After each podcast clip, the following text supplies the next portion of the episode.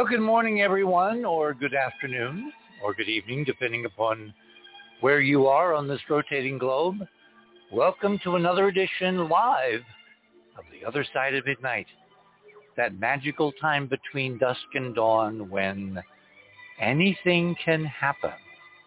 And tonight we are going back to Mars because a year ago, literally a year ago and one day, the NASA Perseverance rover, this extraordinary golf cart sized mini car with incredible instrumentation, nuclear powered, 20 plus cameras, all of them in color. Well, except for one or two. There's a, there's a sky cam that looks up that's in black and white, but uh, the HAZ cams and the nav cams and the Mast cams uh, and the Watson camera, you know, that's the uh, Sherlock companion, named after, of course, uh, an acronym that is supposed to read Sherlock Holmes. The Watson camera, really good camera, excellent camera on the spacecraft. Um, they're all color, as opposed to the ones on Curiosity, which actually, uh, uh, a lot of those cameras, the 17 cameras on Curiosity, uh, a lot of those were black and white. Well, they upgraded for Perseverance, and a year ago plus one night, uh, last year in 2021, the Perseverance rover landed at a place on Mars called Jezero Crater, and thus began, as you'll hear tonight, an extraordinary tale. Because there's kind of like two tracks to this story. There's the track that NASA's been following, the carefully monitored, carefully narrated narrative that they've been giving us for the last year. And then there's all the really cool stuff. I mean, the Perseverance spacecraft, Percy to his friends, um, has been giving us some extraordinary confirmations of models that we've been pursuing for, oh, something like uh, 30 or 40 years. Remember, the Enterprise mission model is that there used to be a succession of ancient human civilizations planet Mars. And at some point in the not too distant past, uh, Mars became literally, finally, terminably uninhabitable. And the last few refugees came to the only place in the solar system that they could, which was here. And henceforth, uh, human civilization living here on Earth has been extraordinarily complicated, bifurcated, dissected, fragmented, and um, all the other, you know, separate words you might want to use. And that's the status of the world tonight. As we are poised on the brink of what could be, in the worst case scenario, uh, a major land war in Europe, which of course has not happened since 1939, since the beginning of World War II.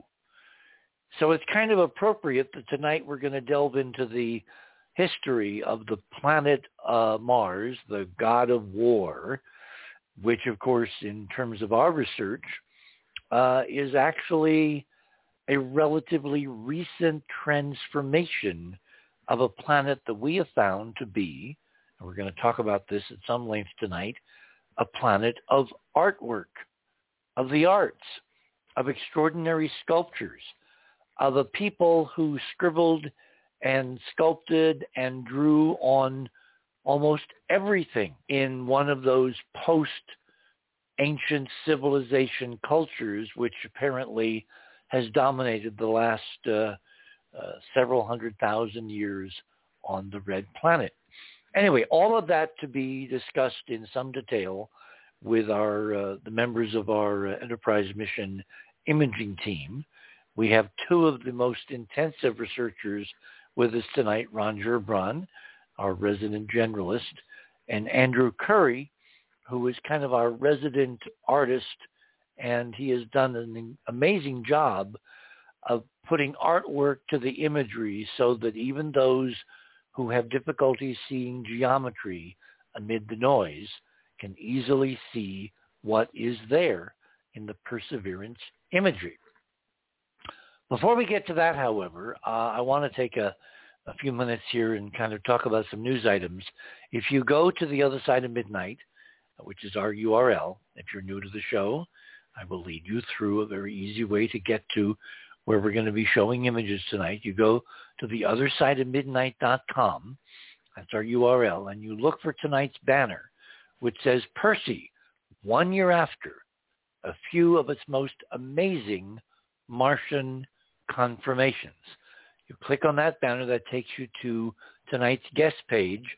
Under the guest page, you'll see fast links to items. Uh, my name, Andrews, Ron's, and Keith Morgan, who of course is our resident IT expert, as well as being one of the uh, Enterprise Mission Imaging Team members. And Keith has some very intriguing comparisons with ancient things here on Earth to talk about later tonight or this morning, whatever the case may be. So you click on my name under in, in Fast Links. That takes you down to my first item in Radio with Pictures. Um, we're going to lead tonight again with two items which are kind of positioned at the top of the news, which is the Webb telescope, both what its current status is and where it is. So link number one, the Webb team, as you know, after they arrived on the station at the L2 point, which is now in a halo orbit around the L2 point, about a million miles away from Earth in the direction away from the sun, in an orbit that takes them about six months to make that one circuit, that one halo orbit of this mythical point in space called the L2 uh, balance point. What they're doing now uh, in the shadow of the sun shield, this five-layered Kevlar blanket that they deployed, which is about the size of a tennis court. And again, it's amazing that everything that they had to deploy, this Rube Goldberg incredible mechanical nightmare with pulleys and cables and sprockets and everything worked. So the telescope which had to be unfolded. The main mirror had to be unfolded, just like the solar blanket. All of that worked, and they're now hiding in the shadow of this tennis court-sized shield of Kevlar, five layers, which prevents the sunlight, which is basically at 1 AU from the sun, because what's a million miles among friends and at a distance of 93 million miles from our closest star. And in that shadow, the instruments and the telescope and all the ancillary equipment is slowly cooling down to just a few degrees above absolute zero. Why are they cooling this telescope? Well, the James Webb Space Telescope, unlike Hubble, is an infrared sensitive instrument. And since infrared is basically, in ter- terms of some wavelengths, heat radiation, it's very bad if your detector is at room temperature because it will swamp with its own internal heat and infrared radiation any faint radiation you were trying to pick up from far, far beyond. So the answer is to passively cool in the shadow of a giant sun shield the size of a tennis court uh, a telescope which is about uh, 20, 21, 22 feet across in terms of the primary mirror, which is composed of 18 separate sub-mirrors in the form of hexagons. So tonight's blog, which is what item number one is, is a report from the team, the Webb team, of how they've now got um, the 18 separate telescopes to where they're producing starlight. They're focused on one star. And of course, because the mirror, the primary mirror is made of 18 separate segments, they actually now have 18 separate images in various focus, um, out of focus, geometrically arrayed as a kind of a giant set of hexagons uh, of those 18 separate telescopes that are focused on the camera, one of many cameras in the spacecraft and the instrumentation that will ultimately be analyzing uh, the throughput, giving us amazing images in a variety of infrared wavelengths, and of course looking at the uh, composition spectroscopically of the targets the telescope will eventually be aimed upon. So they're doing the alignment, and uh, if you want to read the details of how they're doing it, click on item number one. Item number two is a kind of a constant feature that accompanies number one. It's where is Webb, both physically in space as well as in terms of its instrumentation, uh, in terms of the uh, slow process of bringing all these mirrors into the same focus, lining them up, superimposing the images one over the other to within fractions of a wavelength of light, a process which is going to take from now till probably around July. So this is a long, elaborate, laborious process. And part of that process involves allowing the instrumentation to continue to cool down by means of passive radiation in the shadow of that sun shield to where it will reach temperature of only a few degrees above absolute zero and maximum sensitivity to the infrared radiations, which are going to be coming from a whole variety of interstellar, intergalactic, and cosmological sources across the vast infinite night of the universe, which is uh, 3.7 uh, I'm, you know, billion plus years old. So um, against that, I'm sorry, 13.7 billion. Against that backdrop, um, let's return back to Earth. Item number three. This is uh, very interesting. This is a, a think piece written by a friend and a colleague, John Calleman, who I may have on the show in the next couple of weeks because he's written a very interesting um, article with references and diagrams and graphics asking the question, why might Putin's Russia want to invade Ukraine? Now, as you know, a couple of weeks ago, I had our uh, resident historian, Dr. Richard Spence, on, and we talked at great length about uh, the historical background of Ukraine, its close ties to Mother Russia, uh, the migrations of peoples, the vicissitudes of being part of various empires, including the Polish Empire and the Lithuanian Empire, and all of this background to why, you know, Russia, i.e. Putin, is dealing with Ukraine the way he is. This is a very interesting take from a totally different point of view. This is kind of like an HD physics perspective. What Calleman is doing is analyzing in the sweep of Mayan, the uh, Mayan calendar, the various frequency waves of the physics that he is attuning to the permutations and resonances in the ancient Mayan calendar. And he analyzes the uh, relationship of Putin's Russia to Ukraine and this impending catastrophic war which could break out at any moment as we're on the brink of something which is so or, or could be so potentially destabilizing at this critical time in the physics. What's so interesting to me about this is that Calleman and I have not talked. And uh, I'm going to call him up and ask him if he wants to come on and talk about his theory. But we both arrived at the same conclusion, which is it's not an accident that there is this major impending global conflagration triggered by another major land war in Europe, if it comes to pass, at exactly the same time that the physics is providing us a window of consciousness to make very different decisions.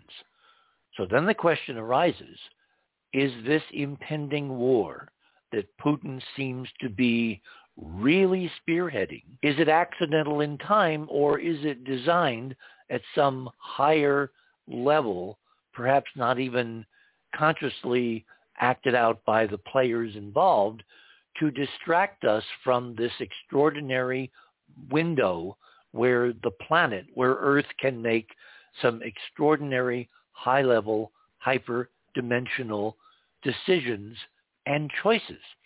So you're going to want to read that with an idea that maybe there are things that are um, uh, modulating terrestrial history that are far beyond the relatively mundane and short-term geopolitical decisions of the various actors, including Vladimir Putin himself.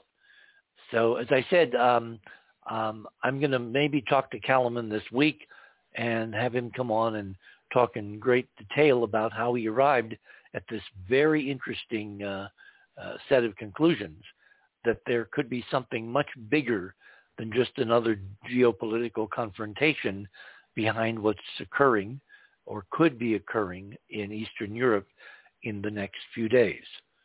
Fingers crossed.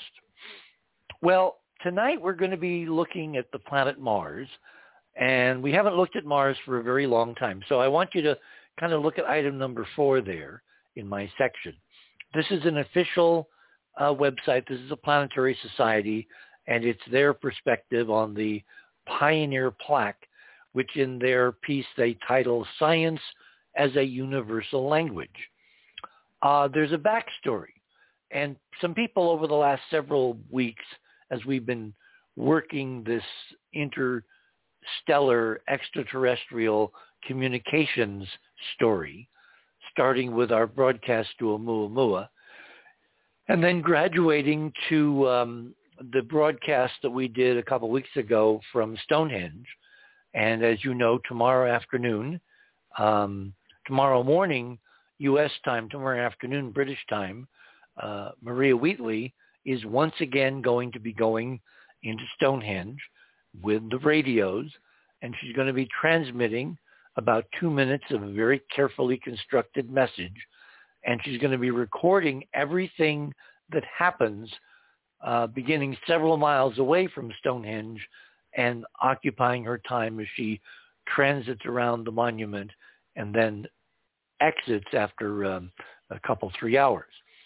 We have a network of other participants set up uh, around the world, particularly here in the North American continent, which is, you know, thousands of miles away from Stonehenge in the first go-round, we got some very intriguing answers on Michael Hill's radios, on Keith's radios outside Washington, D.C., on my radio, David Sarita's radio um, in Canada, in Western Canada.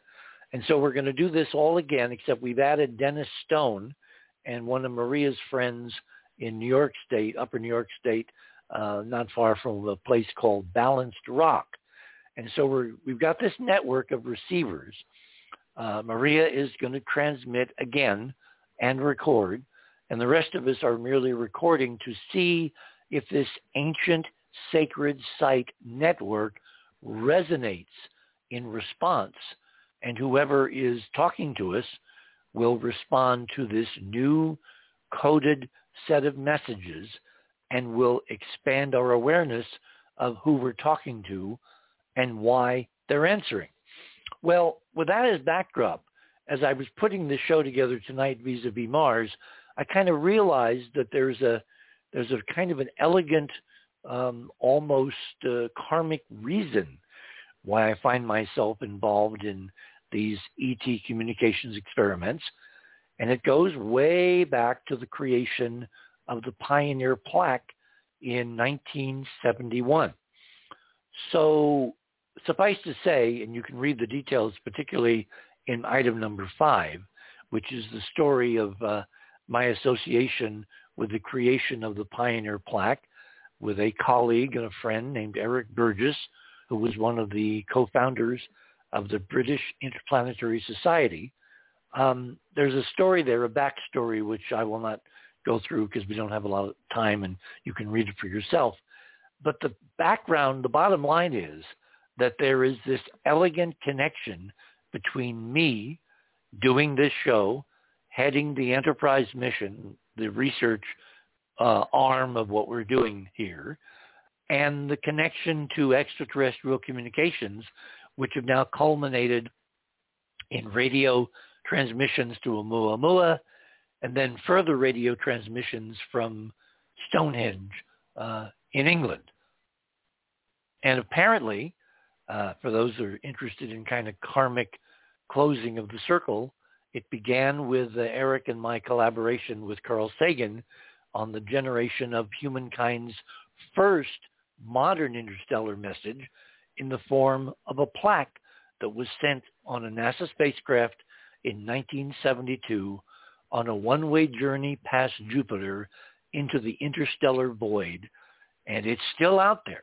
Both spacecraft, Pioneer 10 and Pioneer 11, which both carried plaques, and then their subsequent descendants, the Voyagers, and then the New Horizons. In other words, what we did is we managed to create a kind of a cottage interstellar communications industry, not in the form of radio waves, but in the form of physical objects, spacecraft that would depart the solar system never to return, carrying like cosmic bottles these messages that we conceived uh, to send into interstellar space so that someday if these spacecraft are intercepted, are detected, are picked up, are, are plucked out of space-time by either ourselves, our dim, dim, dim descendants when we develop interstellar capabilities and or some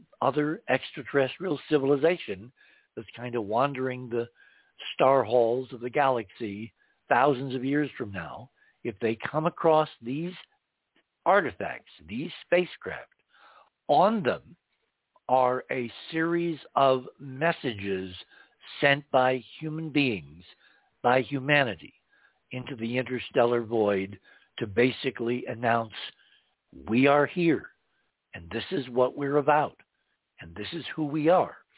And Eric and I were the uh, progenitors of a fleet of these spacecraft, which are now scurrying across the interstellar night, carrying a variety of different media and different messages. And it all began with Pioneer 10. And the story of that genesis is told in item number five, which takes us to item number six. Because I think it was that background, the idea of looking at coding of messages and how do you speak to beings that you will maybe never meet, that you don't share a common language with, certainly not Esperanto or English or Arabic or Russian or any other of our contemporary languages, how would you talk across space and time to total strangers you may be genetically related to, but in terms of culture, in terms of a common identifiable language, there is alien to you as the desert winds of Mars are alien currently to humanity on Earth. So in um, in the 1980s, early 80s, um, I began, as you know, if you've read the Monuments of Mars, taking kind of seriously some images that were taken of a northern Martian desert called Cydonia. And with some other colleagues like Erol Torun and Keith Morgan and some other people, we began decoding what could only be described as an elegant mathematical message laid out upon the landscape of Mars in the universal language of mathematics and geometry. And our decoding of that message is there itemized in number six in my section of Radio with Pictures tonight. So when I kind of look back and answer to some of these people who've been asking me in email, why are you suddenly so obsessed with talking to aliens? It's because it looks like in my professional career, going back many decades to the genesis of the Pioneer plaque on Pioneer, that I've been involved in doing this um, one way or another for many, many years. So it's kind of elegant that it all should come together in terms of um, sending ET messages from one ancient monument on Earth, i.e. Stonehenge. And in a few weeks, we're going to be able to transmit uh, another set of messages from the Great Pyramid at Giza itself. As we get closer, we'll describe the background to that remarkable opportunity. Because whether you're aware of it or not, there is an actual mathematical connection, which is described in great detail in the Monuments of Mars, which is my uh, uh, kind of tell-all book on the story of the Mars investigation, the independent Mars investigation, and then the Enterprise mission genesis and the addition of various team members and what we've figured out and what we haven't figured out in terms of these ongoing NASA missions where they accumulate a lot of data and they make it public, but they don't say anything about the presence on Mars of ancient extraterrestrial intelligent artifacts. It's kind of like that subject is taboo. But they do, as you'll hear as we go through the morning, seem to respond to outside discoveries. And in fact, as part of the Perseverance mission, as we would find things over the last year, they appear to have responded and taken additional data almost for our benefit, but without comment, then they posted it. And then in the weeks following, we would take that data, we would process it, we would analyze it, we would utilize it, we would put it into the, you know, discussion among ourselves, and we would report back on this show in subsequent weeks the results of the analysis of data that we literally would not have had unless the JPL crew running Perseverance quietly in the background simply followed through and did more observations to fulfill what our analysis was indicating. It's a very strange, uh, almost, um, well, I, I, don't know how to describe the relationship. It's, um, it's kind of unique. Okay, we're coming down to the bottom of the hour. When we come back, I'm going to introduce uh, our team members tonight as we kind of go through, for the benefit of many of you who have not been following the perseverance closely, the rather amazing, astonishing, historic confirmations of our overall extraterrestrial model, which is that some people at some time seem, seem to have lived on the surface of the planet Mars, and in the most bizarre fashion, they appear to have been related to us. And our job is in fact to try to figure out who they were and when they finally came here and how they are related to the current group of humans living and warring and competing on planet Earth itself. Tonight, Perseverance, one year after. You're on the other side of midnight. My name is Richard C. Hoagland. We shall return. as you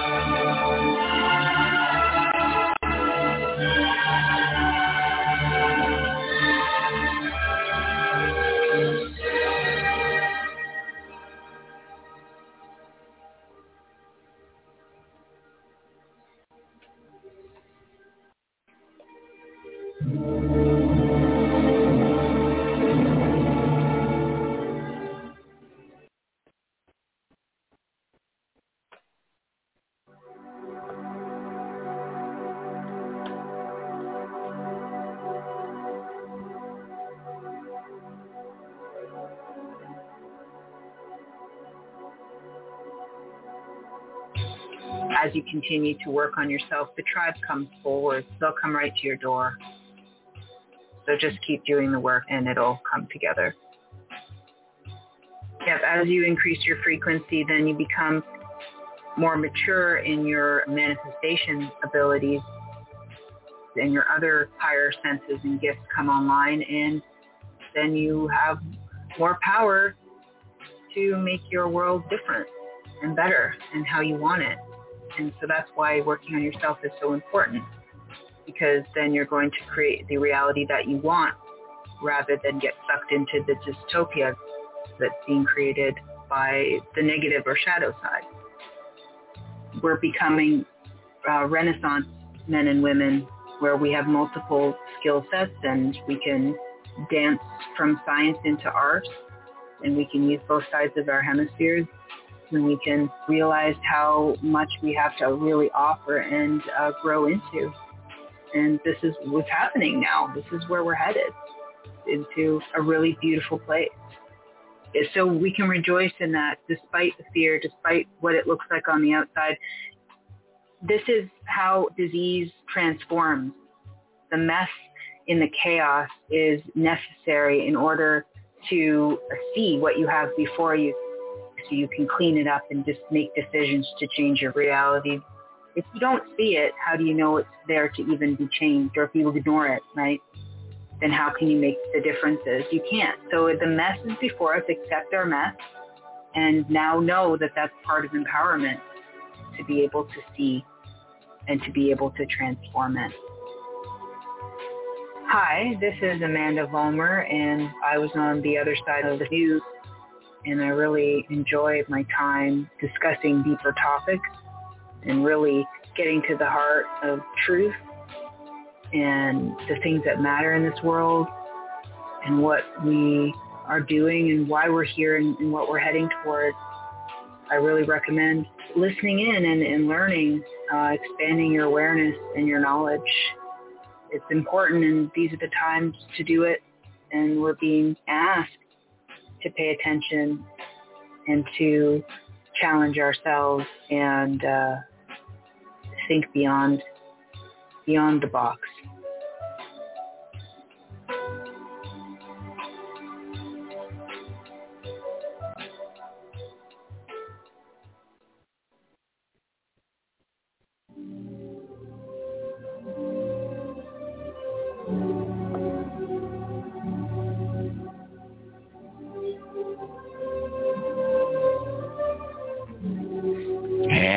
Back, everyone. On this Saturday night, February 19th, it was uh, one year and one day, yesterday, in fact, yesterday afternoon, that Perseverance landed in this very extraordinary place on Mars called Jezero Crater. And right out of the box, it did some amazing things. It transformed the terrestrial conservation. It threw NASA into a veritable tizzy fit.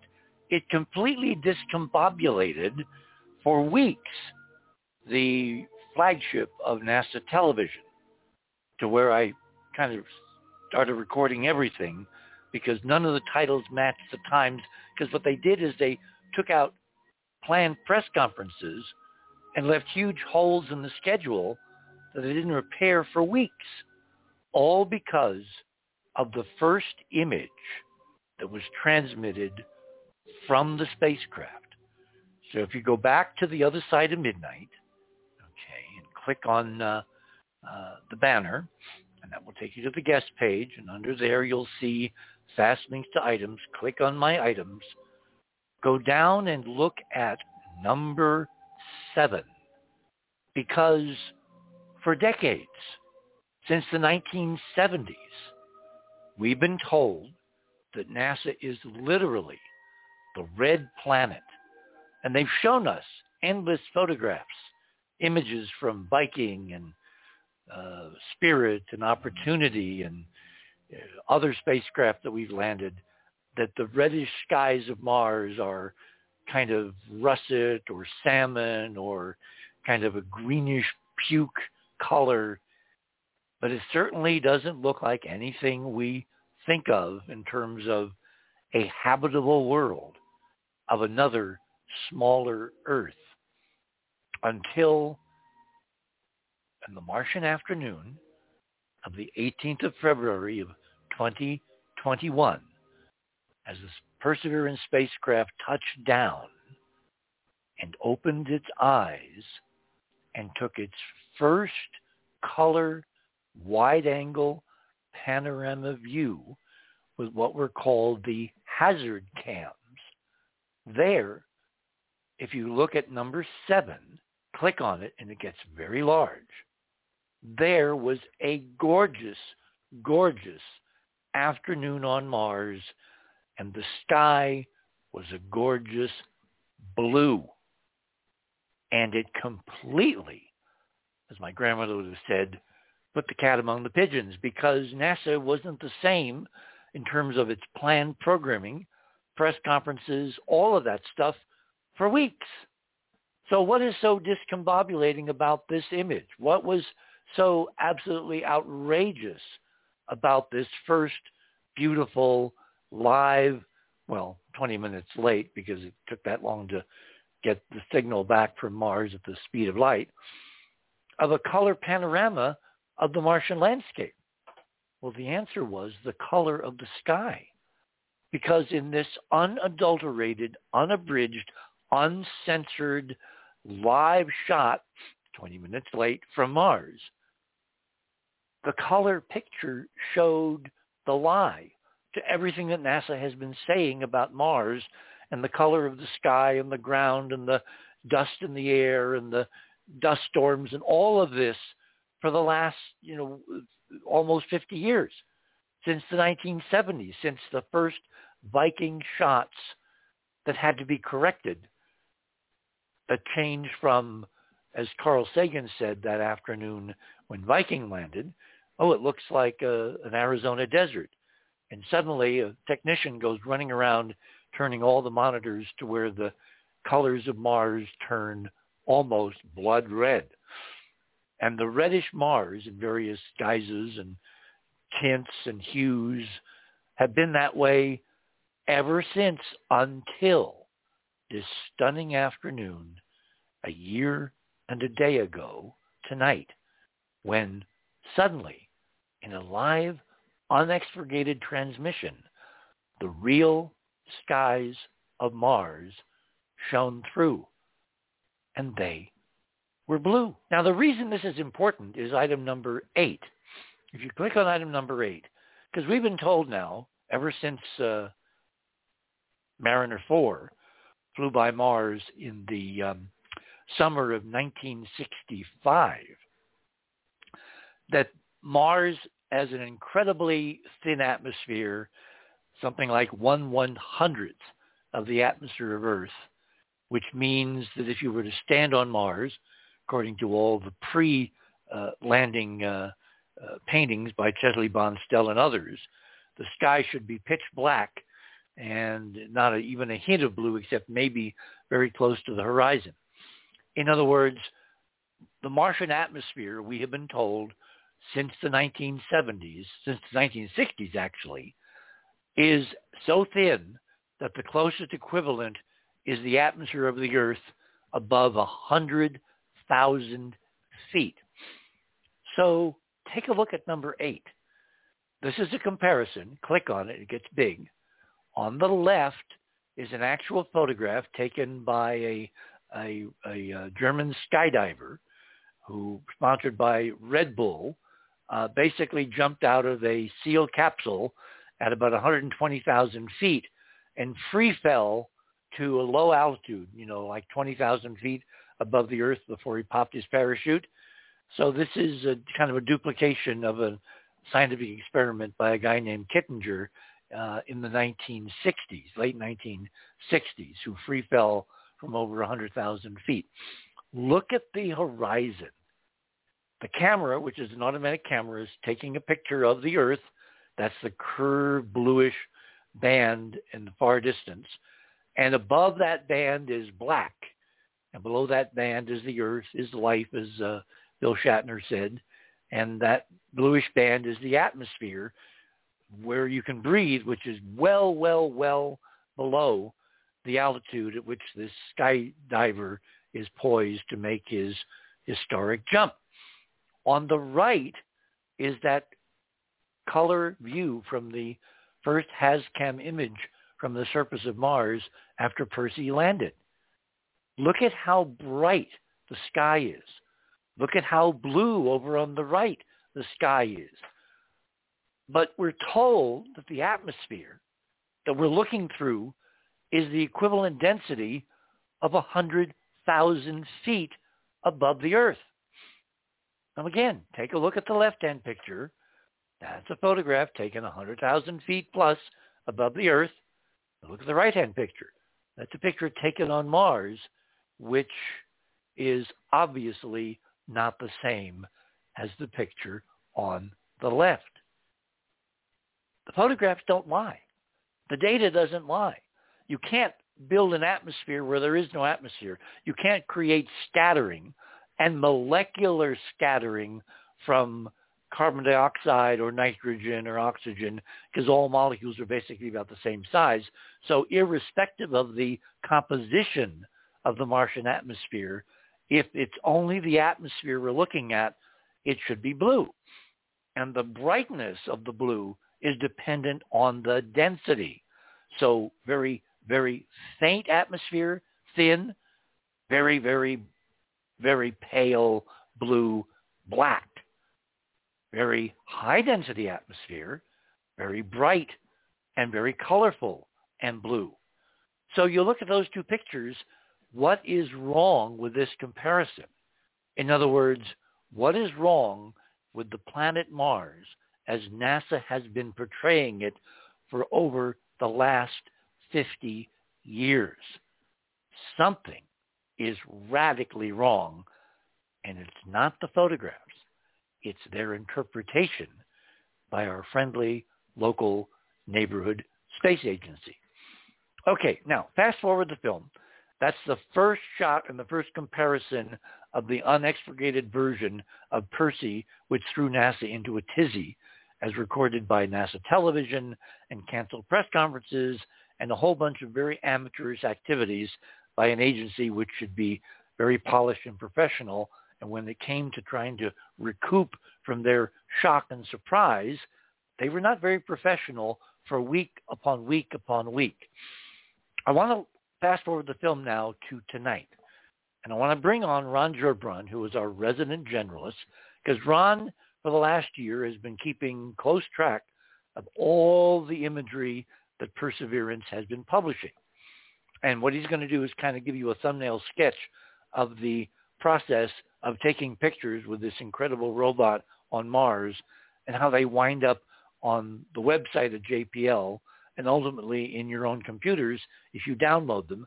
And then he's got something really strange to show you, which is frankly, I don't have an explanation for what you're going to you're going to see and what he's going to talk about, and we don't either. And frankly, Neither, it seems, does NASA. So without further ado, Ron, why don't you come on and talk about the current mystery on February 19th, 2022, a year plus one day after Percy landed on Mars. It's handed us another major, fascinating enigma. Talk about it. Okay. Hello, everyone. Yeah, no, hi, I'm here. Uh, the uh, if you will scroll down to number six in my section. Okay, it's easier if you actually click on Fast Links, which is up under the banner on the guest page. Click on Ron. That yeah, well, that's what I meant. And what number are we going to? Six. Number six. Got it. Yeah, there's so many pictures up tonight that I told Keith to put them in whatever order seemed best to him, so they're not listed. Anyway, uh, it's a comparison of two unusual objects on the surface of Mars taken by um, the rover, taken by Percy. On the left, we have, I don't know what, that's been there obviously quite a while and is quite dusty. On the right, we have the mystery object that Richard's referring to, which is just from like two days ago, taken like two days ago. Ron, did you go away? Uh, Oh, it's one of those things where if we can go to the moon, why can't we have a simple Skype call? I'm getting him back. Okay. Big message. Thank you. Come on, Ron. Okay. Uh, every time we get to something interesting on the show, this has been a pattern going back many, many years since Art Conmy into doing this back in 2015. Bizarre things happen electronically. And obviously someone uh, is interfering, or it could just be a random glitch. There's no way to know. But statistically, the glitches happen too often. Um, the one thing I interesting points. No, I'm back. I'm oh, back. there you are. Keith was right on top of it. Yeah, that's I seem to disappear whenever something interesting comes up, but I don't know. I have the image numbers, you know, right on the top. If you look at the larger versions of those two images paired together there, and uh, wherever that thing is, it's not too far from where Perseverance is now because they've been doubling back on their tracks, but they're not following the exact same path. Uh, at least not according to them. Did he disappear again? Yes, he did. Oh, this is nuts. um, actually, um, I kind this of is hope... getting controversial. This is kind of fun. Yeah. Go ahead. Hello. Yeah. It's just, anyway. I uh, I think that it's something that uh, they will probably get a ticket for littering from the Martian um, traffic cops because it's uh, I think it's part of the rover, the, the one on the right. Uh, that's the new object, but I'm not sure. It does seem to be similar to something connected with their sampling, but that doesn't look like a sample container. It looks like part of the mechanism that stuffs the stuff in there, right? Well, the thing that's so bizarre is that, you know, every time Percy has hiccuped over the last year, uh, you know, it dropped what they called the belly pan, which was necessary to unveil the helicopter before they could lower it to the surface because they have uh, they had it kind of glued up under the body of uh, Perseverance. And when they landed with all the retro rockets kicking up the sand and dust and rocks, they had to protect the delicate helicopter from, you know, debris. Sure.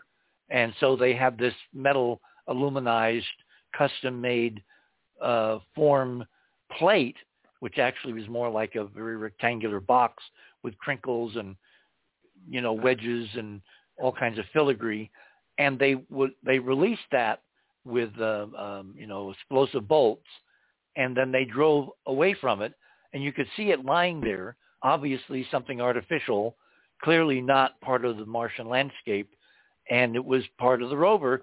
And they held a press conference, and they put out a press release, and they had pictures with arrows and circles, and you know there was a big fanfare. You know this was successful. And then when they deployed other equipment they would go through an elaborate press release uh, with images, uh, kind of a narrative where they would describe what they were doing. This object, a couple days ago, on Sol 346, I think, thereabouts, it just suddenly appeared on the landscape in one of the pictures, and there's been zero press release, no press conference, no discussion, no explanation if something fell off the rover, given that they're kind of accountable to the American taxpayer, they're kind of obligated, uh, if, if for no other reason, the press will ask, the, you know, embarrassing questions. So they would. Sure, it's a two hundred thousand dollar coffee pot. Exactly. So you'd Yeah. expect them, if it was from Percy, to say it's a it's a you know a such and such Framus. Nothing. Hmm. Crickets. Deafening silence, and it's obviously artificial it's the the photograph itself is kind of fuzzy. You know, it's amazing. We send you know a two bit plus billion dollar spacecraft, and it takes fuzzy pictures. Um, even when there there's nothing unusual in the image, the pictures are kind of fuzzy. But in this That's case, a, that is, it's a six hundred percent enlargement, just in case anybody wonders. well, it, that means it's relatively small, and the only thing I could think of is it's part of the core tube uh, sample extraction and archiving system that they're, you know, using to store in these little titanium cylinders pieces of rock for a future uh, robotic mission to go in the next, you know, five years or so and basically collect and then send back to Mhm. Earth. But they're not saying anything. And if something, you know, when when they had a problem a couple uh, weeks ago where they were doing a drilling and the drilling got stuck. You know, rocks got stuck in the maw of the of the core tube drill. They did close-up imagery. They did a press conference. They put out a press release. They described how they were turning it upside down and shaking it to try to get rid of the debris. In other words, they over-explained something that was kind of mundane. In this case, this obviously mechanical, cylindrical symmetrical object appears in a photograph and zero, as I said, crickets, no explanation, no comment, no nothing, which, which, you know, is really bizarre. Now, you had a personal experience recently in the last couple of days with one of your contacts who kind of has a one foot in the black world, better known as the intelligence community. Describe what he said when you described this to him. Well, what I got was some unexpected epic praise. Oh, that's terrific. That ought to might maybe you should have a press conference. It was just an email, but the reaction was funny because usually I get a you know, when it's something something like this. So uh, maybe it's a foobar. I, I'm I'm thinking seriously that NASA literally. It sounds bizarre, but I'm thinking that literally, literally they missed it. You know, like the uh, the picture process from. Whoop! Did he go away again? Keith. Yeah, stand by. He's coming oh, back. Boy, talk about. I'm starting to see a pattern here. okay. The um, Keith's Keith's quick on the trigger tonight. Uh, no, the uh, yeah, uh, the normal process. It only takes a couple of hours. Every night that I look, I'm downloading images that from the timestamp on them. They just took them a few hours before. I mean, I find that marvelous. That's that's a wonderful achievement. That it's they automated the process of tra- of bringing the pictures back from Mars, sticking them on the website, just like that. And I think maybe occasionally, because it's a mundane look, mundane enough looking picture. There's nothing other than this, which is in the middle of the frame, and it, and Richard's right, it's fairly small. Um, the uh, to catch your eye. And so even if there was somebody monitoring it for mysterious okay let me let me interrupt here um andrew andrew are are are are are you with us Yes. Okay, this is Andrew Curry. He's our resident artist. Actually, he's a lot more. this is hilarious. He he, he does he does this. he does storyboards for movies. He does storyboards for commercials. He's had commercials Hello? in the Super Bowl. Oh. Yeah, Ron. Uh, because Andrew, oh. do, do you have new data on this? Well, I have um, two comments to make. I mean, I'm kind of with you guys. I think it's come from the rover, sort of as it's been, you know, rolling around. But there was that, Richard. What was that thing called that covered the parachute when the uh, Perseverance came down and all the bolts went exploding out and all the debris went flying in the air? Could that possibly be something that they just came across from that? Mm, no, no, no. The odds would be infinitesimal. You'd find something that tiny. You know, uh, that when when they actually you know, decelerated into the atmosphere a year ago, um, far to the west of where we are right. is, is where that material, you know, the explosive bolts released the parachute and all that. Right. And the idea that they would make it down to where you could literally wander by uh, on your way back north, uh, one of these things is just, I mean, the odds are infinitesimal. Right. Well, here's the other one, and this is a conspiracy theory, of course. But when uh, you guys referenced it, I immediately got an image from um, the Truman Show when a certain light. Oh yes, yes, yes. Remember the lights in the sky that simulated the stars? Yeah. And Truman is going on his front walk, and something falls out of the ceiling. He doesn't know he's in an artificial world. Yeah. But in this dome, the object falls and lands just a couple of feet from him. And of course, he's terrified momentarily because it could have hit him and killed him. And then the camera zooms in close and it's projector which is marked Sirius. And nine Canis in, in um, parentheses. Well, Sirius is the oh. brightest star in Canis Major. Exactly. So, so yeah. So, I, I mean, this is really weird. So, Ron, go back to describing the yeah. chain of how images get now in this modern era of the 21st century from a rover on Mars to Earth and to individual home computer screens. Because unlike the old days, when you had a whole bunch of human beings involved in every step of the process, it's all now AI and robots. It's like, look, Ma, no hands. So you're right this could have been missed because these guys don't have the time to look through literally hundreds of images that are coming down every day. And this got posted maybe automatically, or maybe our friends Yeah. inside arranged for it to be posted. So we would comment tonight about the latest weirdness from Perseverance on Mars. I I I think it's more that. I mean, I I'm I'm sure they would have posted the image anyway. You know, there is nothing that destroys any paradigms from the original image, uh, unless this is indeed something Martian, and we all kind of agree it's pretty terrestrial. But um, it, uh, I mean, if it's something important, you would think that that part wouldn't work on the rover anymore, and they run self checks constantly, so you'd think they'd figure that out. But yeah, the process And they'd have to announce it and hold a press conference and be Sure. accountable. I mean, there's a whole elaborate set of procedures so that things don't fail. Remember, NASA's mantra is no single Yeah. point failure. Yeah. So it wouldn't be the end of the world if the their sample uh, collecting uh, equipment was broken, but uh, it probably isn't. But in any case, yeah, Richard's right. The, the stuff comes down to JPL. I mean, I don't know all the equipment online in in the line there, and it's already uh, uh, pretty much set up. I mean, I think I saw that they download it pretty much in the formats that we see. Um, uh, the uh, it, it's already gotten past that stage of being a just a stream of binary signals um, it gets to that when it gets to that point, and they don't trim it.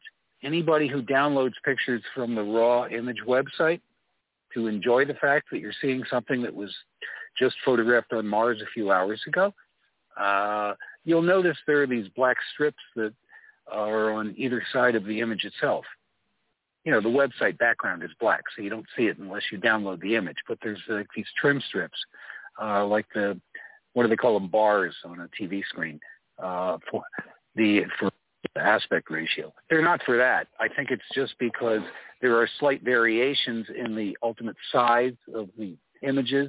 Maybe it has something to do with the camera, and um, they normally they'd trim that.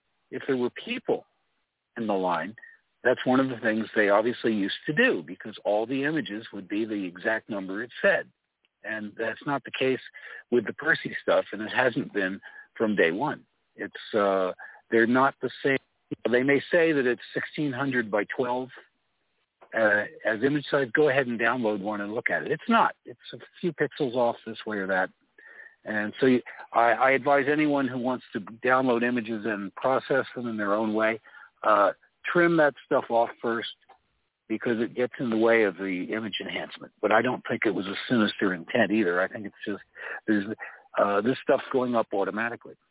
So I guess we will find out eventually, and certainly now somebody will notice. I mean, I, I care more about the picture. yes, I I, think after tonight, someone is going to write a press release and try to explain this somehow. Hey, guys, hold it there. We're at the uh, top of the it hour. on you, Richard. It's your fault, Richard. of They're course, blame of it course. on you. Of course, though. They always blame it on me, okay? Okay, we are at the top of the hour. You're on Saturday night, February 19th, a day and a year after Perseverance landed at this extraordinary location on Mars, Jezero Crater. And if you haven't been following this story, you ain't heard nothing yet. Because Jezero, of all, you know, we can kind of bring up uh, Casablanca. Of all the gin joints in all the world, they couldn't have landed in a more interesting place if they wanted to present us with the mysteries of the ancient history of Mars. You're on the other side of midnight. My name is Richard C. Hoagland. We shall return.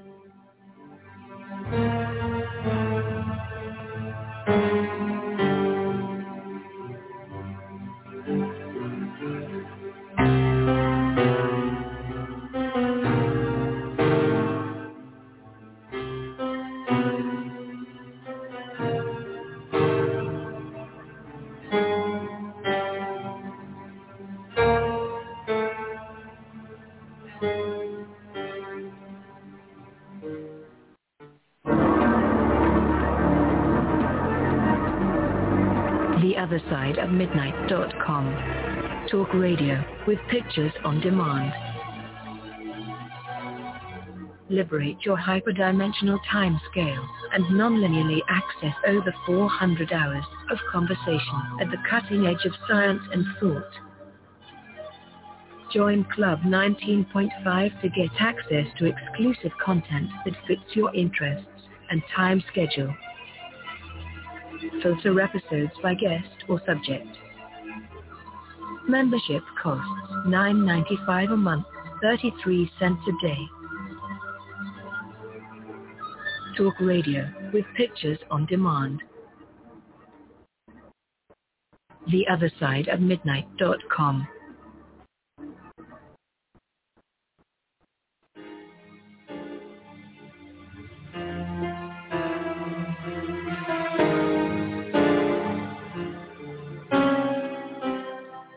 And welcome back, everyone, on this Saturday night, February 19th.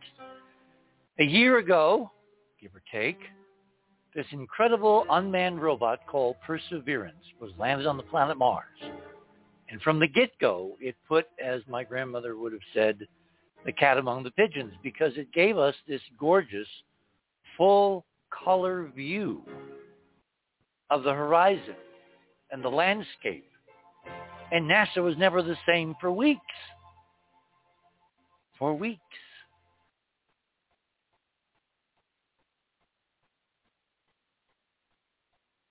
Okay, what I want to do now, um, I presume that Ron is with us. Um, oh yeah. Okay, and Andrew is with us. Um, I'm I'm gonna I'm gonna go through a couple of items here because if you go back to uh, my items again, right under the banner, click on Richard, and it will take you to Radio with Pictures on the guest page.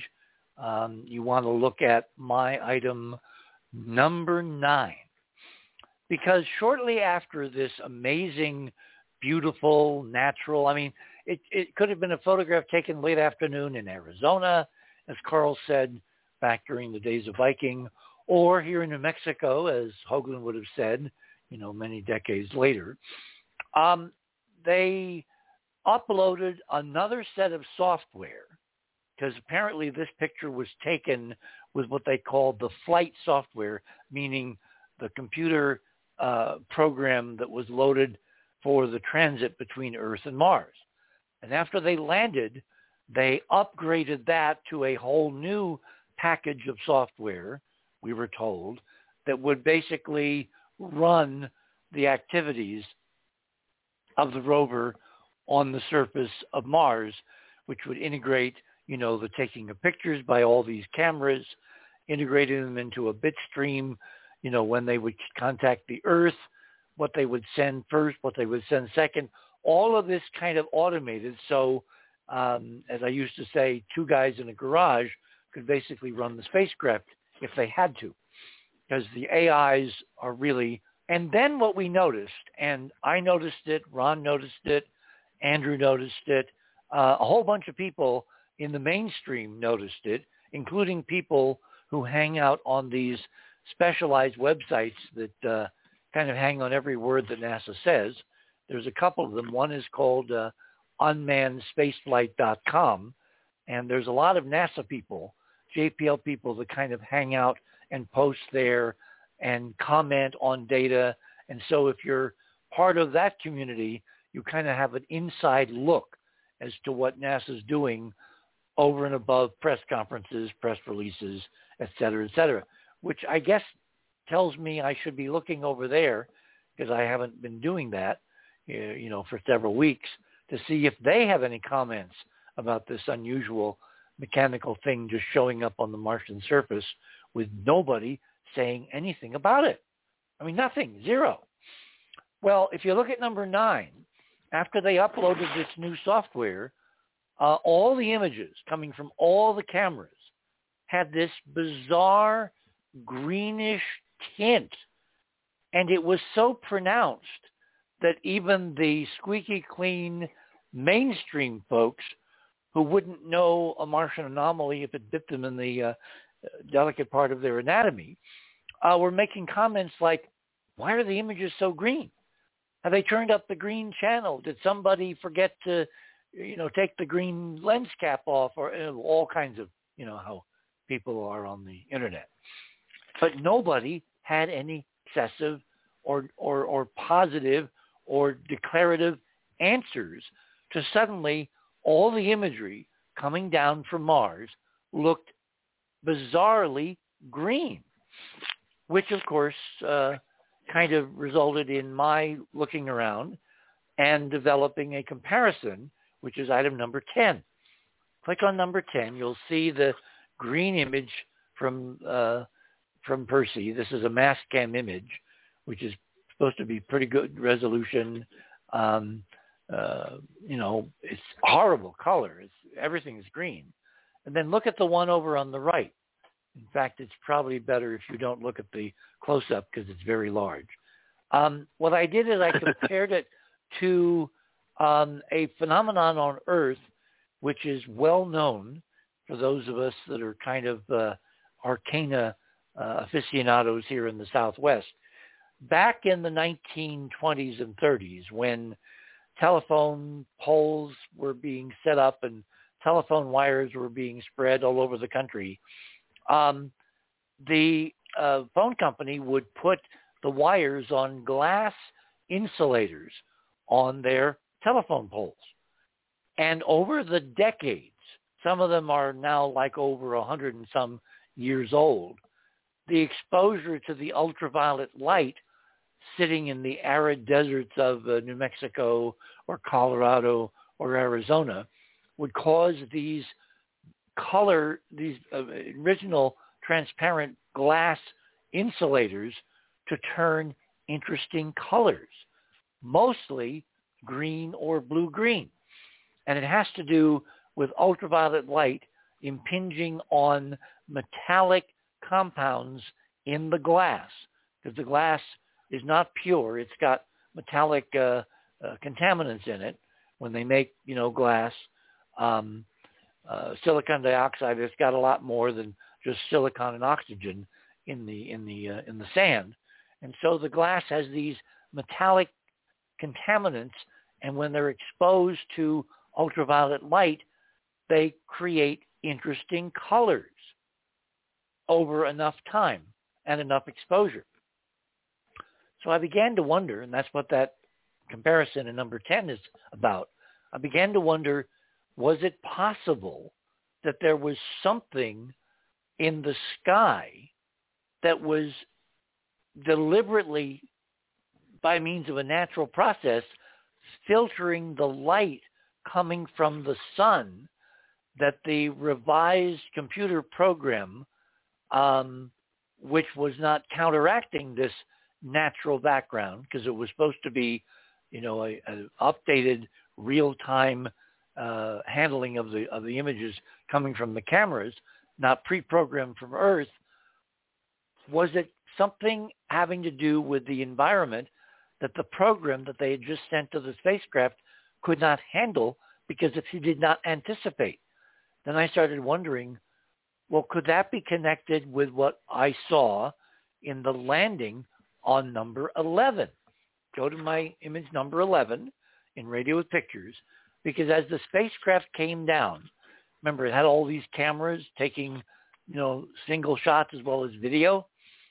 On the video, when they released it, you can clearly see this bright, what we call sun glint of very pronounced specular reflection bouncing back from the surface of Mars as Percy was descending on its parachute before they, you know, ignited the Sky Crane uh, retro rockets and lowered it to the surface. And you can see that this glint moves across the surface geometrically uh, opposite the sun as the spacecraft is looking down, and it doesn't seem to matter what topographic feature the the sunlight was reflecting from. It was a bright, very pronounced glint, a, a rise in brightness as a kind of a halo. And I've seen this looking out the windows of aircraft flying over over uh, clouds on Earth. It's called a um, uh, halation, and it's anti the sun. It's 180 degrees away from the sun, and it's caused by something which kicks the light back along the, the light ray rays coming from the sun. And we've never seen this on any other landing of any other spacecraft on Mars before. So then I started wondering, was it possible? Was it in fact possible there was some kind of physical glass structure over Jezero, over the crater, a dome, a glass dome. And what happened over extraordinary amounts of time, a lot of it had been eroded and had fallen to the ground so that you were looking at the kickback of the uh, uh, the the Gegenschein, the anti-sun reflection back toward the Perseverance cameras. But when you're on the surface and looking at the landscape, if the cameras are not color corrected, if they're just looking at the landscape in the ambient light coming from the sun, if that light is coming through an ancient glass structure, the remnants of an ancient dome, an artificial construct over this 30-mile wide crater on Mars, could the same phenomenology that turns glass insulators greenish in the deserts here on Earth, that is unobstructed raw ultraviolet light, could it have interacted with such a dome on Mars over thousands or hundreds of thousands of years and created a greenish filter, which was filtering the light from the sun so everything in the imagery from all the cameras had this bizarre greenish cast or tint, so much so that even the mainstream folks were commenting on Twitter and in these various, uh, uh, you know, astronomical groups as to the bizarre greenish tints of all the images coming down from Mars. At which point, Andrew, I want to go to you because I think you may have something to add at this point to this interesting developing, remember, a year ago, mystery. Yes, yes, sir. Sorry, just getting out of this. Um, uh, well, one question first, Richard. Um, was there any kind of corrections done to these images in 9 and 10, or was it, has it kind of remained the same? Or was it a particular angle of the sun at the time? No, no. Just, I, I just picked a random picture. It was all the images at whatever angle. Oh. Um, I, I picked one where the sun is kind of high so you can see the landscape. This is raw data. This has not been corrected. It's directly from the raw image site at JPL, and there's image after image after image there, and they all, after the program change, had this bizarre green tint. I can back Richard up on that. They're uh, that's what the that's what the raw images look like, especially the uh, hazard cam and navcam images. Yeah, it's very interesting because. Um, and remember, before they landed, they were carrying this computer uh, program which had been loaded on at Earth, which was different from the one they sent up to Percy after landing. And it was that program that gave us this stunning real color view of the Martian landscape from one of the hazard cams that later turned bright green. You know, Richard, they did have an explanation or an excuse for that. Sorry, but they uh, uh, one of the NASA press conferences they mentioned that what they were that one thing they were correcting for was that the saw the color balancing software, which is part of the rover, uh, part of the camera stuff, I guess, uh, was calibrated on the basis of prior missions. They had established standards, figuring any place any place on Mars on the surface that you're going to have similar lighting conditions, I guess. And so that's what they were using, and it was faulty. It always had been. They didn't say that part, but I mean, it was an attempt to correct that because these cameras are better than in the past and would show up the flaw. It's like the white balancing. You'll notice that none of the, hardly any of the pictures that you see coming out of Perseverance have that achingly bright white uh, stuff. Maybe little spots of it, But they had trouble with that since Mars Global Surveyor. There's these white flashes on the images because something was so reflective. The albedo was so high that it uh, it would go beyond the capabilities of the camera. like it was polished aluminum. yeah, or yeah, or polished ceramic or something. Just Mhm. that smooth and that bright. They obviously did not expect, since they weren't planning for artificiality, they didn't plan on some super high tech, uh, shiny ceramic surface or polished metal that would withstand the ages without uh, getting any much less shiny. So it, it, those things are all interrelated. But yeah, I think it was a, an attempt to correct that, or maybe decorrect it again, something, you know. But it's uh, the secret's out, and I don't think they're going to care. I mean, it's a blue sky. Okay, get over it, you know, everybody. Okay, It's- so Andrew, yeah, Andrew, yeah. Andrew. Yeah, yeah, yeah. Sorry, Andrew. No, no, abs- no, don't worry.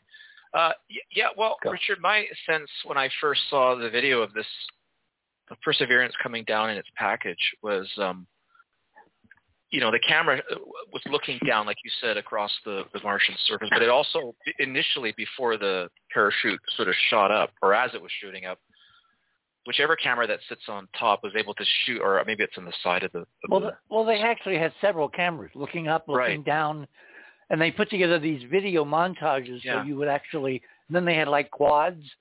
So one part of the screen was the camera Mm. looking up. The, the, I, I, I, I call them GoPros because they were basically off-the-shelf commercial cameras, slightly adapted, but they didn't spend a lot of money and they didn't expect them to really survive. And they all survived, and they gave us amazing imagery, and they would put them together in these, you know, produced little packages where you could look on one part of the screen at the camera looking up and the other part of the screen at the camera looking down toward Mars simultaneously. So you got a real three-dimensional feel of as this thing was entering the atmosphere, popping the parachute at something like 1,500 miles an hour. That's one hell of a parachute. And then landing gently on the surface. Yeah, and when I saw that parachute fly out, and we should probably go to my my items. So if you go to Fast Links and go to Andrew, um, uh, we can just go to one. I, I'll go through this fairly quickly. Uh, Percy's parachute lighting effects. Um, yeah, I mean, as this thing is is unloading, you know, you get the. I mean, obviously the the camera is adjusting to reflections, and the sky is a little darker, and then, or sorry, the sky is a little lighter because you know outer space is not too far out, and then the parachute comes up, and there's a some light color balancing going on. But the things that caught me were the way, or was the way the light was dappling on the parachute. And I just I thought, well, if this is a strong, you know, well, I mean, the sun is further away, of course, it being Mars, but the way it was hitting the parachute, it was almost like in strips and pieces. So if you look at, I mean, I, again, Richard, maybe it's the flapping of of the material; it's just catching the light here and there. Mm-hmm. But you know, I, in my image, like especially like number number two here on my images, there's just this weird dappling that's on the uh, parachute itself. And if you look at, I have two images. So in my number two, I have um, a, a fairly large image of the parachute, and then to the right, I have um, a shot or like a screen capture from the top of the parachute, top right-hand corner, and then the bottom left, bottom right-hand corner. And what I see is light reflecting all over this parachute from a different direction. now, maybe I'm re- Richard. Maybe I'm reading it wrong. No, no, no, Maybe- no, no, no. You're reading the geometry exactly right. Yeah. So you and have and since Mars has no huge moon, or it's not orbited by a double sun, the sun in your number two is the left white arrow yes. pointing to that bluish, you know, splotch Yes. of, of light and color in the sky. Yeah. And then on the right of that composite, you can see the arrows of direction of light, and it's coming from the opposite direction. The only possible way to explain that is an incredible reflection exactly. from the sun, which is on the left, bouncing off something on the right and coming back and illuminating the parachute from the right in an anti-sun direction. And the only possible thing that could be doing that is some physical, highly reflective specular surface, i.e. a glass dome.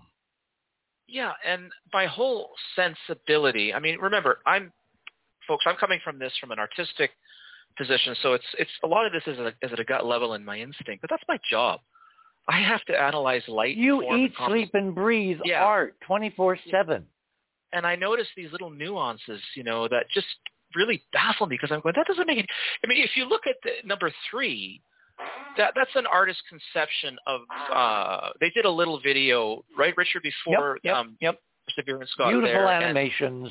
beautiful, and they show the sun. It's very similar actually to the image, except the way that in this In this Uh, one, the light is all coming from where it should be, which Ex- is the upper left.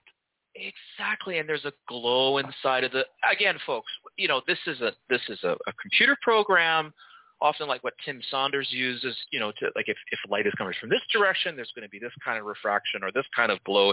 Da da da da da. I get it, I get it. And, and but what you mean? Mars has got like holes in it as, it as the ship comes through. No, no, no. This is this is out of control.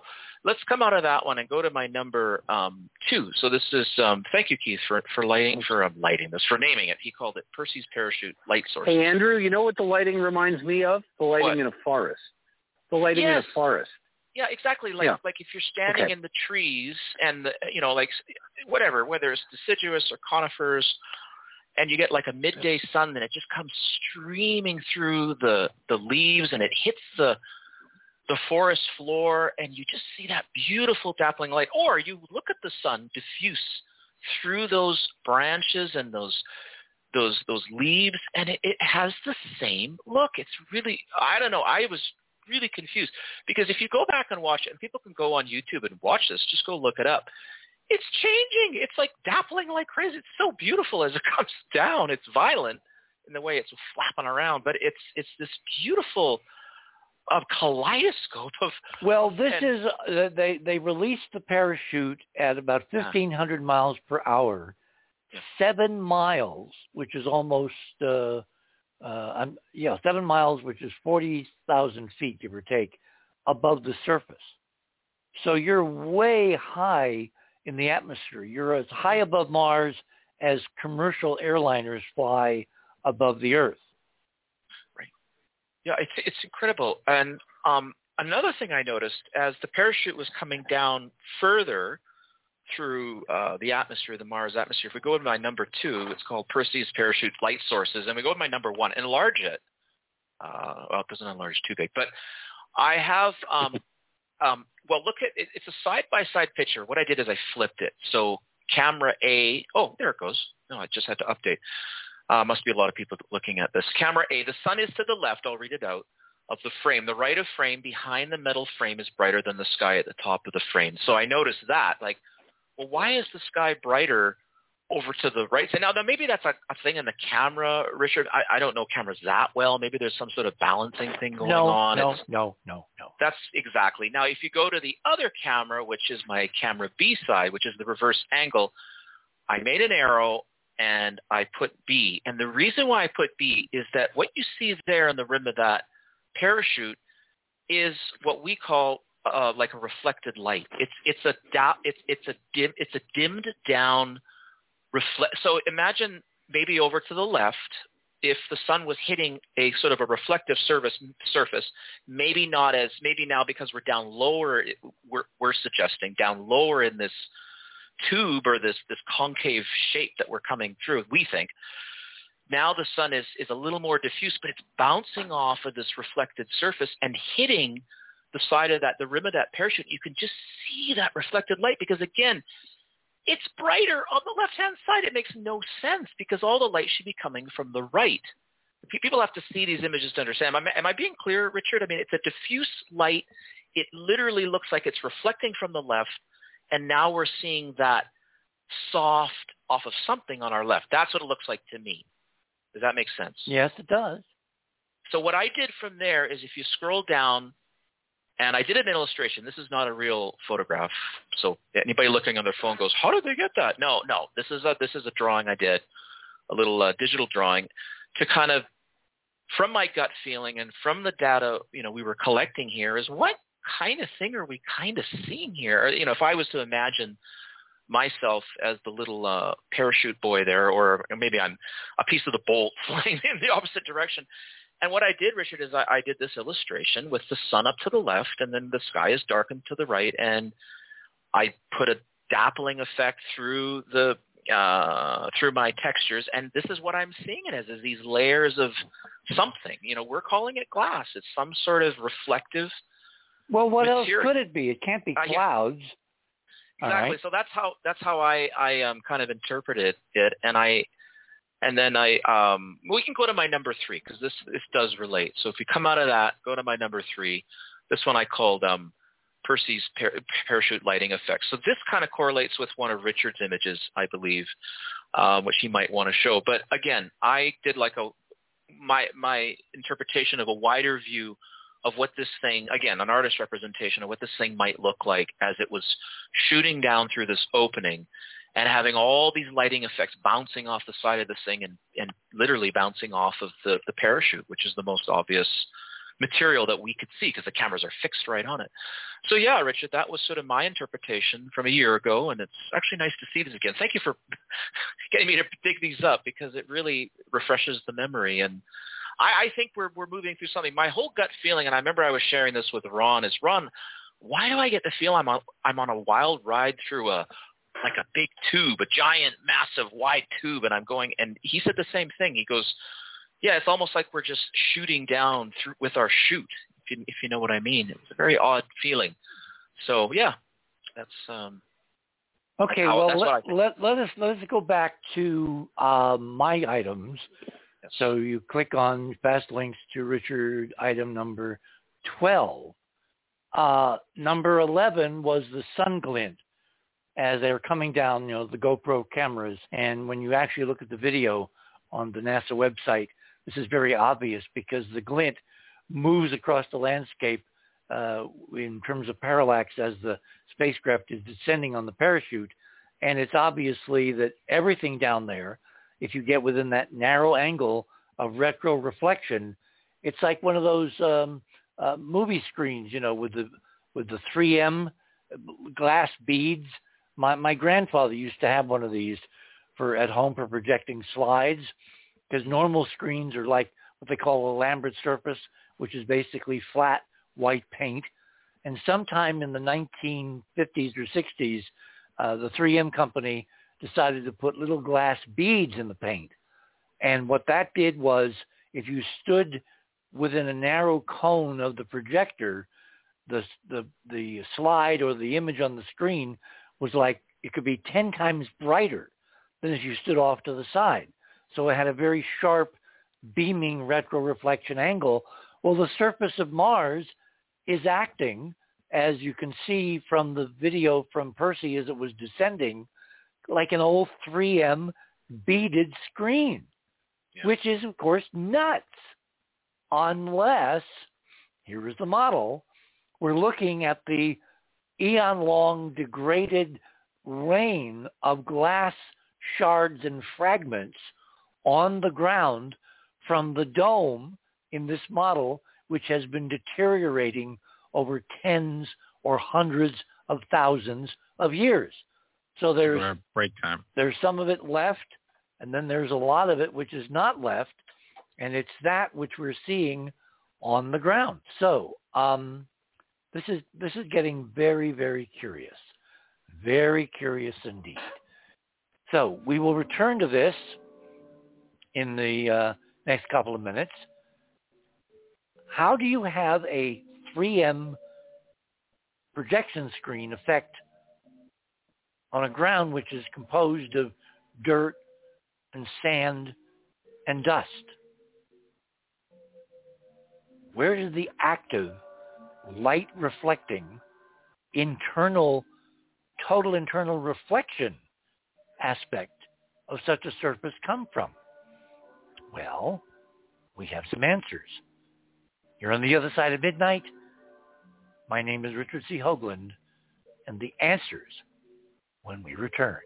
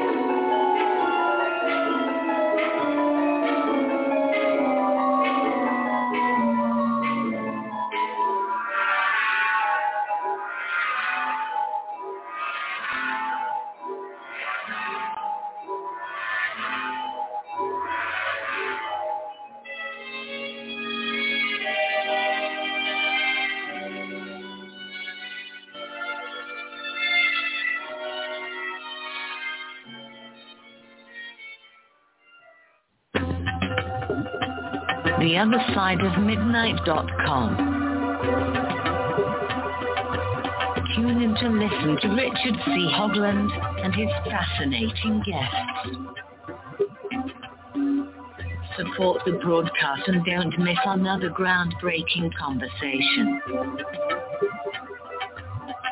Join Club 19.5 to get access to exclusive member benefits. Listen to past episodes anytime on any device. Search the archives of over 180 episodes. Membership costs $9.95 a month, 33 cents a day. Talk radio at the cutting edge of science and thought. The other side of midnight.com.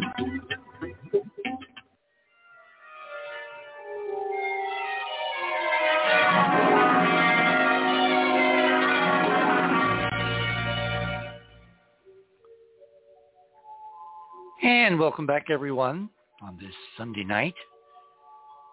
No, it's not Sunday. It's Saturday. Ah, I'm skipping ahead. Too much to do in the next week, and I'm already anticipating. Saturday night here on the other side of midnight from the land of enchantment. There's a gorgeous moon out there if you're uh, where it's clear.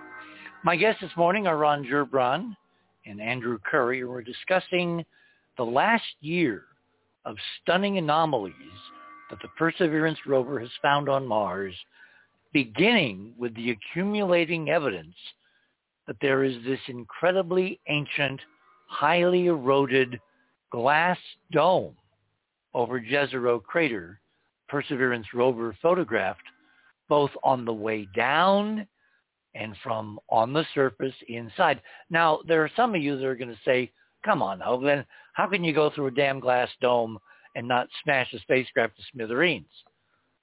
And that's the uh, naive question for those that don't understand the kind of erosion that such a megalithic structure over so much time, so many long thousands upon thousands of years would undergo so that the actual density per unit volume ultimately would be very, very small and the spacecraft would smash through it because it's basically like spider web at that point. It's not solid panes.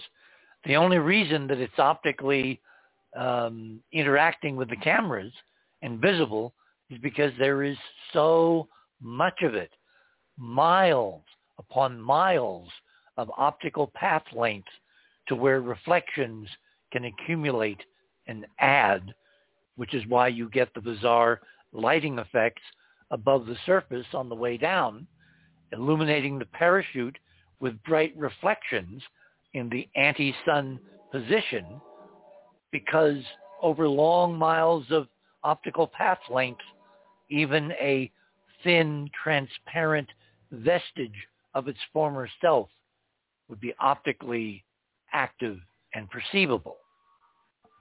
Okay, so let's return to what I wanted to do, which is this. Let's go back to the other side of midnight and click on item number seven. This is um, an actual audio file that NASA relieved on uh, March 17th, which is about a month after the rover landed. What they did is they, they have microphones on Perseverance, uh, which were supposed to pick up, among other things, the sound of various instruments, the sound of wind. We'll get to that in a minute. As well as the sound of, of the actual driving of the Perseverance rover on its six uh, aluminum wheels over the surface of the red planet. So let's take a listen to what this first recording of the sound of perseverance rolling over the Martian landscape sounded like. This is the background electronics.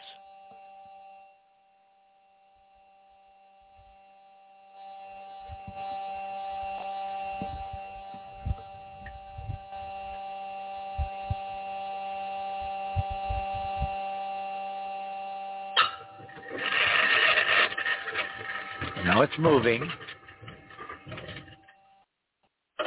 Now it stopped. Now it's moving again. You notice that weird scratching noise? The bangs and clunks are from the suspension system. The whine is from the electronics.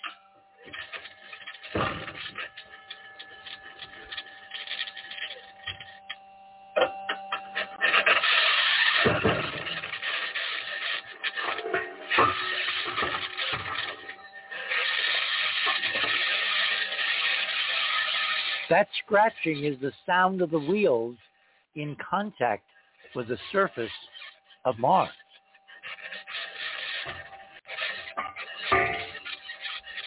The clanks and bangs are from the suspension.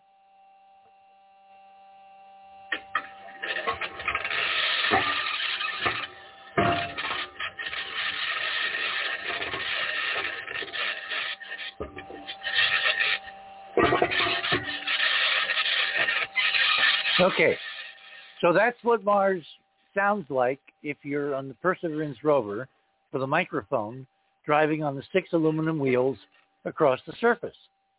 Very, very bizarre. In fact, it was so bizarre that it sounded to me like it was driving over something that was totally anomalous, like it was driving over pulverized shards of glass.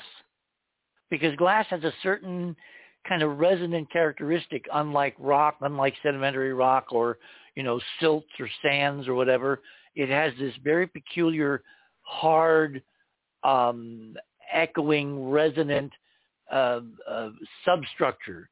It's it's it's uh it, it's very very unique in terms of sound. So one of our um uh audience leslie roger took my challenge. I said, can anybody out there duplicate this sound? And I gave them instructions. I said, what we want to do is to record something rolling over glass shards and then tape it and send it to us and we'll play the comparison. Well, this is what Leslie created in, I think, her kitchen uh, with a glass cutter um, and a microphone and a recorder and a, uh, a, a, a chunk of glass as she shredded it with the glass cutter. Listen.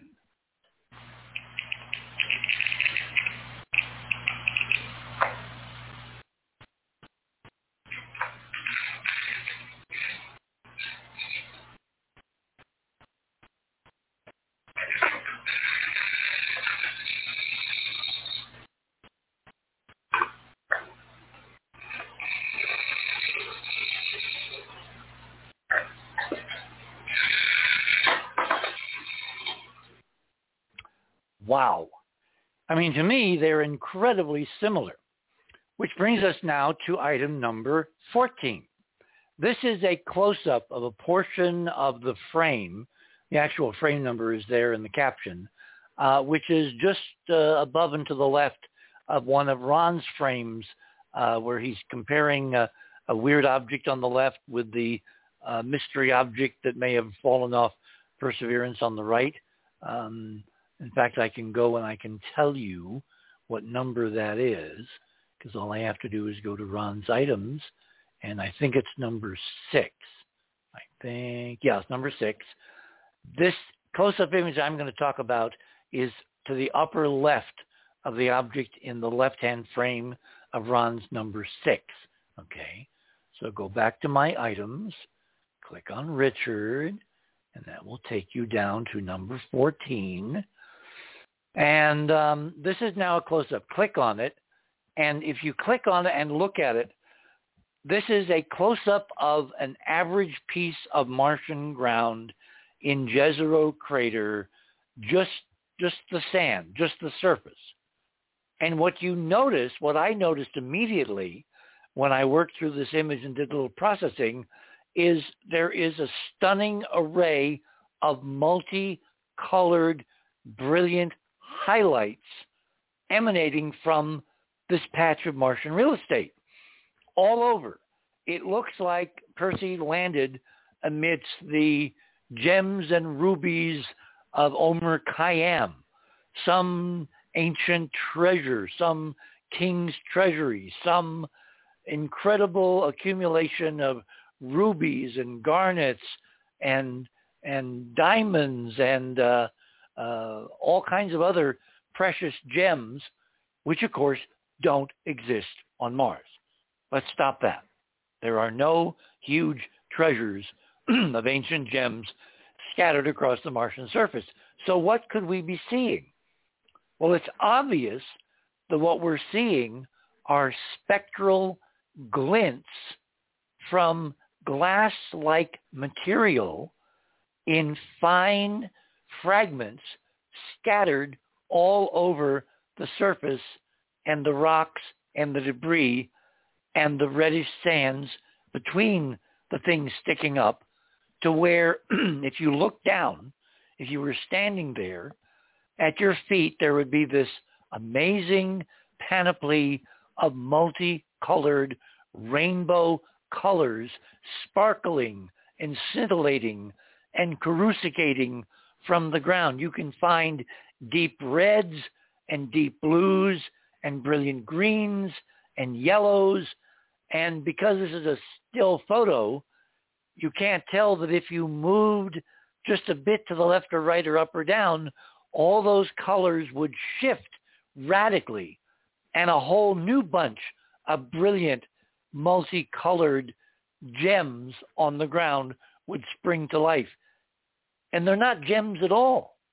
What this is, is visual proof with a close-up from the Mast cam imaging uh, camera on the uh, Perseverance rover of the fact that the, the sand, the surface on Jezero crater is filled with little specks of glass that are prismatically refracting and reflecting sunlight in a coruscating cascade of multiple spectral colors that would change as you change your angle just a little bit. The colors would shift. There'd be new color centers, new brilliant reflections, new brilliant refractions. Nothing like this is visible anywhere naturally on Earth.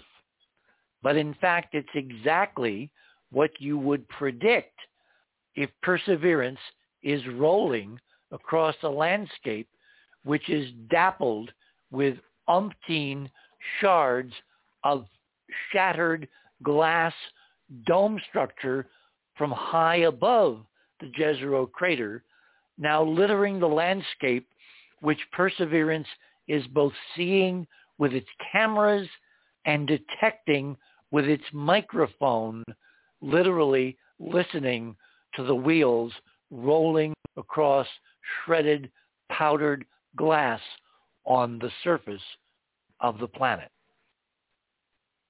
Guys, what do you think? Color from the, that the Watson camera gives. You know, the Watson camera is the most honest one apparently, or the one we that's least controversial in its color balance. And uh, my number eight, which is uh, at the end of my stuff, is just a look down from their close-up camera, the Watson camera, on the ground. And if you click on it, you'll get the big version, which is really big. And I hope you have better than a small phone screen to look at it on. And you can see just what Richard's talking about, because that's another spot. And that's specifically what they did. They took a close-up picture of the ground, probably to try and figure out what it is they're rolling over. Wow. You know, Richard, you know what this reminds me of? No. When I was a kid, well, being around here on the west coast of um, Canada, you know, we're just above Seattle, and then go further down, and you'll hit all the various states all the way to California. But our coastline tends to be, you know, pretty rocky, uh, lots of pebbles, lots of you know coarse sand. And as a kid, I used to, you know, um, when you know you're fiddling around on the shore shoreline, and you'd find these tiny pieces of multicolored glass from, well, basically people were out on their boats and they're drinking and they throw it over or, or it's stuff on the beaches that and over time it's all worn down all the sharp edge most of the sharp edges are gone but they just sparkle along with the rocks it kind of has that sort of feel. I mean, obviously much more um, varied than that, but it reminds me of that.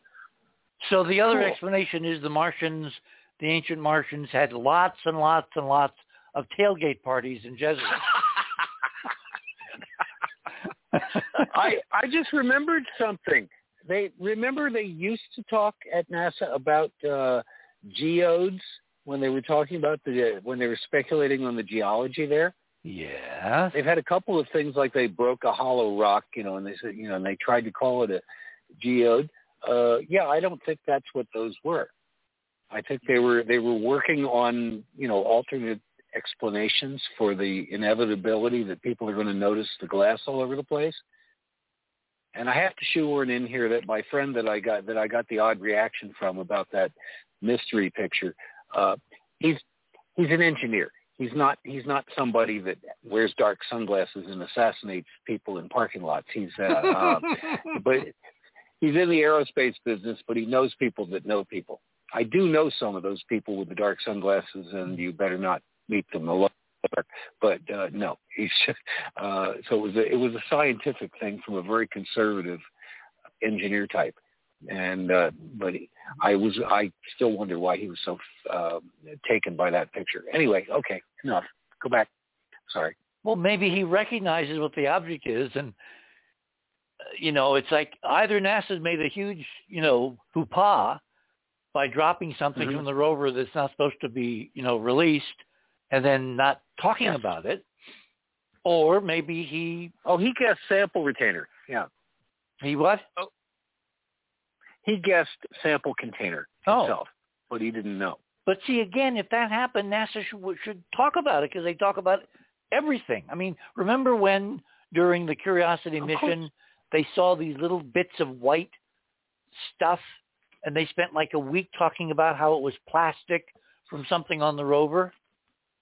I mean, it's like they had nothing better to talk about, so they talked about the the weird artificial-looking anomaly, and they traced it back to the rover. Well, this thing is a huge hunking thing obviously very geometric, obviously metal, obviously machine formed, obviously artificial, made by a high-tech civilization.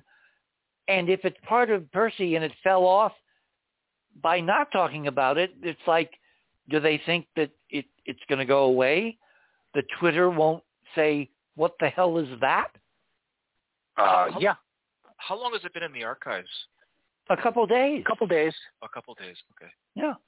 Yeah, I gra- I grabbed it like three hours after they took the picture on Mars, as I remember, three or four hours. Like I said, they put the stuff up immediately. That's why I, I think it's actually possible that it just slipped slipped by. You know, nobody was watching that day or that Or- minute, that hour. Or or Ron, I mean, um, Yeah, we've talked about how these images that Percy takes are so beautifully, like many of them are so beautifully composed. I mean, they look like, you know, the old um, Time magazine year-end, uh, you know, like the table, what, what is it called, coffee table books Mhm. that you would just put there to show off to your neighbors or your friends or whatever. And, you know, you'd open it up and there's these big, giant, glossy images. So of- they had their AI read a lot of art books before they sent it to Mars. well, it, it, it, absolutely. it looks a lot like composed, uh, curated. Well, Richard, you know all about this. Um, museum-like yeah, shot. yeah, it really does. But, but by the way, I wanted to add one. thing. Curated is probably a good term. That's uh, because yes, it does. They look like uh, well, it's they look like they're posed. They're composed. You know, there's a difference between Yeah, amateurs. professional photography. Am- amateurs Mhm. take pictures. Professionals take great pictures. And the Well, secret, by the way, is taking lots of pictures. Yeah, exactly. Yeah, yeah, you're right about that. Yeah, and But in this case, they're taking multiples. Oh, they're Okay, but taking multiples. we're getting- multiples. Yes. Okay. Well, we're- so let's move on. My item number 15, in, in, in, in the midst of this weirdness, you know, the sun glint when they're descending, the bizarre stuff around the parachute opening, the light where light should not be coming from, um, the weird sounds that Leslie really reproduced, you know, with a glass cutter on glass. Um, you know, I mean, the way science works for folks that haven't paid attention to process of how scientists ultimately make, you know, some kind of certain pronouncements is you put together a variety of lines of evidence And if they all kind of give you the same essential answer, then you can kind of say, okay, this is potentially the answer. So we're looking at different lines of evidence accumulated by the rover in the last year and a half, a year rather, on Mars. And one of the most weird things that happened early on is that unlike any other mission that NASA sent to Mars, the Spirit rovers, the Curiosity rover, suddenly out of the blue, pun intended, they began taking a whole bunch of pictures with a number of their cameras of the sky. I mean, hundreds and hundreds of pictures of the sky. Now, to see why this is weird, take a look at number 15. I have a before shot. This is a Mast cam image taken of the sky, and you can see it's a color image. It's kind of like a very faded, faded, pale, pale yellow cream color um, wash, like a foggy. There's no deter- discernible detail. It's just like a faded, basically a very pale yellow bed sheet. Okay, the right-hand section of 15 is what happens when you do what I did, which is you put through it, you put it through a careful enhancement and color balancing algorithm. And when you put the two side by side, you can see if you click on it, it gets very large, that whereas the left hand before shot, where it's just the raw image, again in the raw image file on the official NASA JPL website from Perseverance, downloaded by an AI all the way along from the rover on Mars to the DSN to the computers at JPL to the websites to your home computer. Look, Ma, no hands, all done with a robot. The one on the right is what is actually present in this image. And there is stunning geometry. There's stunning shaded color.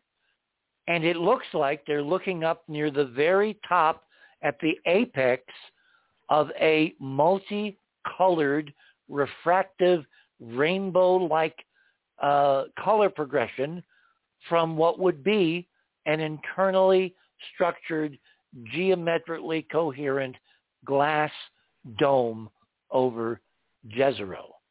And they took, ultimately now, a year after the landing, they've taken literally every few weeks thousands upon thousands of images of basically blank yellow bed sheets over the rover. And it's like, what? Because they've never done that, except they started doing something similar a few weeks after they did these shots with Curiosity, and they claimed they were looking for clouds. Well, under the normal Martian conditions, the environment that NASA's given us, clouds are kind of like the last thing you'll see in the Martian sky because it's so damn thin. At least that's what they tell us. But when they showed us those clouds from Curiosity, Andrew, what did you notice immediately, completely separate from my noticing? Uh, oh, I, I can't remember, Richard. They were heavy clouds that you'd find in the Oh. lower atmosphere of Yeah, planet yeah. Earth. Yeah, there's actually an article that came out yesterday um, uh, in the Daily Mail. And Oh. it says NASA, yeah, NASA's Curiosity rover captures stunning footage of the Martian sky with clouds of carbon dioxide ice passing by overhead. And it's stunning, Richard. There's a video. Well, I guess it's a collection of images that they've, you know, tacked together to give it like the animated look. But it's absolutely beautiful. People should look it up. I, I put it in the chat box. Well, that's what film and video is. It's a series of still images. Come on, folks. Yeah. And you know what else? is Really? interest- well, Richard, you know what else is really interesting is they're talking about well, if it's carbon dioxide, then there's a you know, are we talking about things coming up that are below the Martian? I mean, they are really paving the way big time for X marks the spot, which I wanted to say that about that little piece sitting on the Martian surface, like this, you know, like we, I, not facetiously, but I, you know, it just added that um, Truman Show reference because it is sitting out there like a X marks the spot moment. And I, I mean, I don't know what X it's it's marking, if it is marking an X, but it's but there's this weird, you know, breadcrumb trail, follow us kind of feeling to well, that. And what's I, so weird about this is that we know from terrestrial experience, and we know from decades of looking at the Martian atmosphere with a variety of NASA spacecraft, Indian spacecraft, Japanese spacecraft, etc., that the clouds that are at high altitude are like cirrus ice clouds over Earth. They're thin, they're mm-hmm. gauzy, they have a particular geometry, they're unmistakable as high altitude clouds of frozen ice crystals on Earth. It's water ice on Mars. It's both water ice and CO2 but they don't look like the clouds in the Curiosity images because they look like heavy, low altitude cumulonimbus thunderstorm type yeah. clouds. And they obviously they really don't think that anybody in the audience has ever watched a meteorological guy on the television. Yes, Ron. I think they I think they enhanced their pictures. I've looked at that little uh, video clip that you're talking about many times, and I I, I think they reinforced multiplied depends on what your program is, you know, the what they call it. But I, I yeah, I think that I think they bumped up the um, contrast and the saturation on those on the original yeah. images to make it more dramatic. Yeah, not, and Ron, that's not really. Yeah, but you can't you can't bump up the geometry. It's not the density; no, no, it's the no, geometry exactly. of the of the of the clouds that are so bizarre. Hey, we're coming. uh uh, up to the top of the hour here at the uh, other side of midnight. So everybody hold it. I want to come back to Andrew because I want you to talk about the domes and all the other geometry that we found and you sketched and you looked at. And we'll do that. And then we're going to go back to Ron and talk about more surface details. This is kind of trying to sum up in three hours, 300 plus days of life on Mars lived vicariously through NASA's latest amazing Perseverance rover. You're on the other side of midnight. My name is Richard C. Hoagland. We shall return.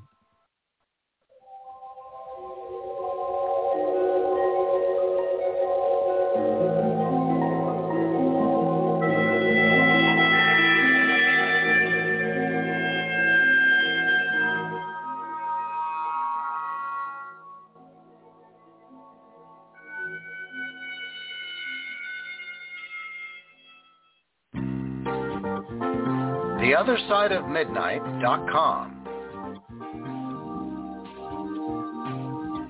Tune in to listen to Richard C. Hoagland and his fascinating guests. Join Club 19.5 to get access to exclusive member benefits. As a Club 19.5 member, you'll gain access to the rest of this show and all previous 350 episodes. Membership costs $9.95 a month, 33 cents a day. Support the broadcast that provides you with the most interesting conversation available. Talk radio at the cutting edge of science and thought theothersideofmidnight.com.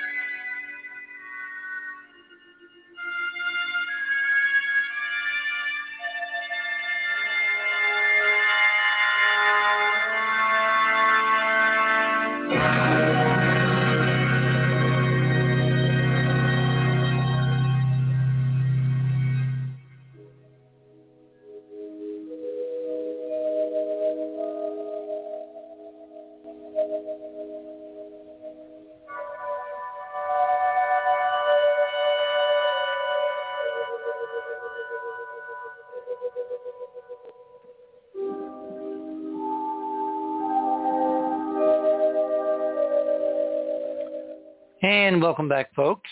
it is now officially Saturday night, Sunday morning here in the land of enchantment. I knew it would come to us eventually if we were patient and we waited. And we have. So we're talking about the last year plus one day of perseverance on Mars.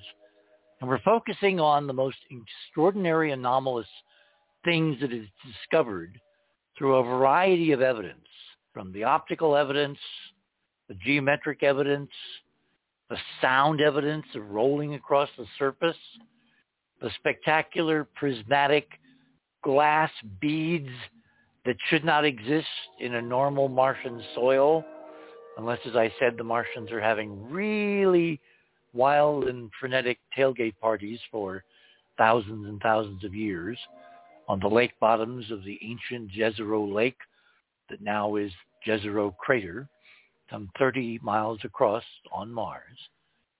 So let's uh, go back to some evidence, okay? Um, let me do a couple things here and that. Okay. Um, I want to go to you, Andrew, because you've been kind of focused on the geometry and the construction techniques and the light properties of this potential hypothetical Jezero dome, and you uh, you found some interesting things. So take it away. Yeah, I are you talking about my bubbles on the ceiling? Yeah, Number among, nine? among Yeah. other things. Yes, yes. Okay. Well, let's go there because I don't think I ever got a chance to share this, Richard. I think we, anyhow, let's do it now. So on the fast links under Andrew's items, if you go to my number nine, and it's called Bubbles on the Ceiling. Why do I And- keep thinking of Lily Tomlin every time you say that? Number nine? Number nine? or the Beatles. That's true. Yeah, yeah. Okay. All right. So, now, Richard- number nine. Number nine. yeah, do you, do you want to describe what this is to the audience? The number, so in number nine, it says Bubbles on the Ceiling.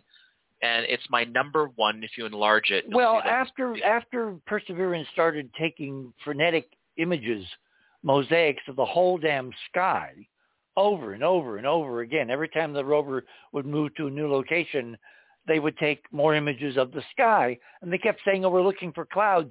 No, they weren't. There are no clouds, because if you put the mosaics together like we did, like I did, and Bob um, uh, Harrison did, who unfortunately could not be with us tonight, we independently came up with the same amazing geometry which knows the horizons, knows where north is. It's a static geometry over the whole damn dome. It's offset uh, because the rover did not land in the middle of Jezero. It landed close to the western edge of the crater. So geometrically, the geometry is shifted the way it would be if the geometry was symmetrical over the crater, but you were looking at it kind of from the side because you're much closer to one edge, et cetera, et cetera, et cetera. And then in one of the mosaics taken kind of like at high noon, so the light is coming directly down from the zenith at this uh, 18 uh, degree north latitude and change, which is where Perseverance is in terms of uh, latitude and longitude on the surface of Mars, we got this image, this mosaic, which has all kinds of detail, all kinds of geometric structure. It has symmetry. It's obviously not dependent on the sun. It's dependent on geometry of something interacting in a weird prismatic coruscating way with sunlight coming down from the zenith. And then it had the bubbles. Take Yeah. it away, Andrew, on the bubbles. Thanks, Richard. Yeah. So what, folks, what Richard asked me to do is he said, "Are you noticing this?" And I said, "Yeah, they look like bubbles." And he says, "Yeah." And what I did, and he said, "Can you bring this out, you know, artistically, like to see it?" And so I did. I enlarged these things, and if you go to my um, number two, so there's two on the big image, and I put a little box around this thing, and then I, if you scroll down, what I'm seeing is This is number nine, but it's the second image on the number Yes. nine um, poster that you created. Yeah, that's correct. And I did a little artistic piece to the right side. And I'm telling you, Richard, the striations of color behind this bubble are there. They are consistent. They run up and through the, or sorry, behind this. Well, I think it's behind this thing, and um, I tried to bring that out, you know, with with my my illustrating. If we scroll down a little bit, you go to number three, which corresponds to again Richard's larger image. Still on the Um, same poster. on the same poster. And again, if when I look really closely, uh, yes, it's pixelated. You know, this is because we're blowing this stuff up. But again, I'm seeing behind or through whatever this ovally shaped thing These is. are refractive bubbles. Yeah, They're like lenses suspended in three-dimensional space above the rover, somehow on Mars, and none of this should be going on. None of it should be possible. Yeah. You shouldn't be able to And- photograph something that's obviously three-dimensional, that's transparent, and acts exactly, by the way, like water droplets in the space station when the astronauts play with water. Uh, When we first presented this on an early show last year, I actually had one of the astronaut comparisons to, to water bubbles because water, glass, whatever, refraction is refraction. So the Yeah. same laws of optics obtain. And, and you can see internal refractions and reflections if these are real three-dimensional glass bubbles somehow anchored in the in the space above the rover, which is impossible unless somebody built something and the remnants are still there. And Percy began photographing again and again and again the sky for some damn reason. It's like JPL. Hi guys, we're listening to each show and they would take their cue for what to do with the cameras from what we did the previous week. Yeah. Well, Richard, I want to. Uh, one of the bubbles I didn't have time to do because I was rushing at the time to do it for the show. If people scroll back up again on post my poster nine to number one, and if you go to the lower left quadrant, And you can You click s- on this and it gets significantly bigger. yeah. So between two and three, right in the middle, is one of these reflective bubbles with a oh shadow. Oh my God, it's got a shadow. It's unbelievable. Oh, look It's- at that. It's a shadow projected on the surviving glass of the dome, and it's aimed straight at where the sun is, which is the bright little spot above the crosshairs. Yeah. Not So the I ring. Not the ring. That's the that's some kind of a hole in the Yeah. apex of the dome.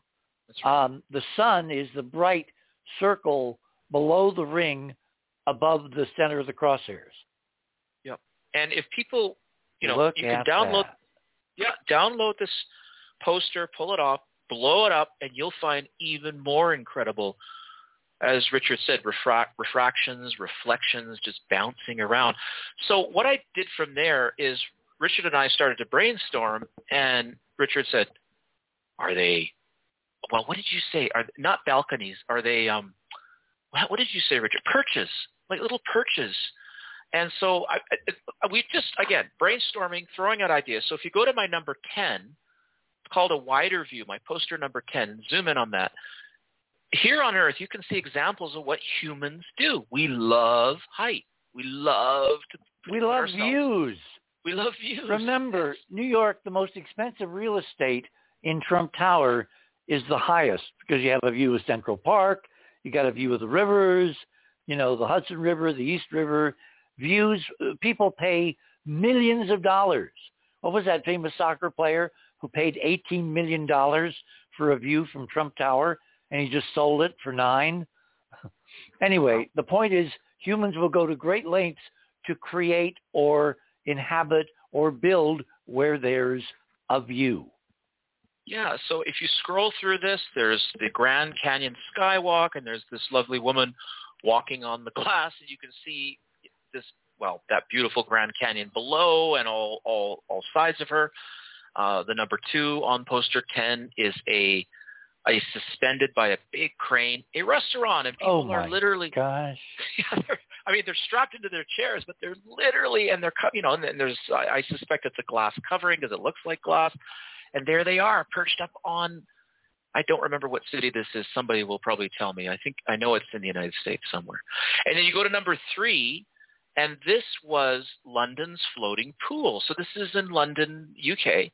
And it's a pool. It looks like some sort of clear ceramic that goes between two buildings, and people are swimming in it. So you can see the people walking below you. And so these were just terrestrial examples, Richard, that I grabbed that I thought, hey, this would give us a chance to think about if this is a dome, or if this was a dome, or if it still is, and these are these bubbly shapes, if they are enclosures, people would have been able to be up there and enjoy the view, literally, of seeing this incredible.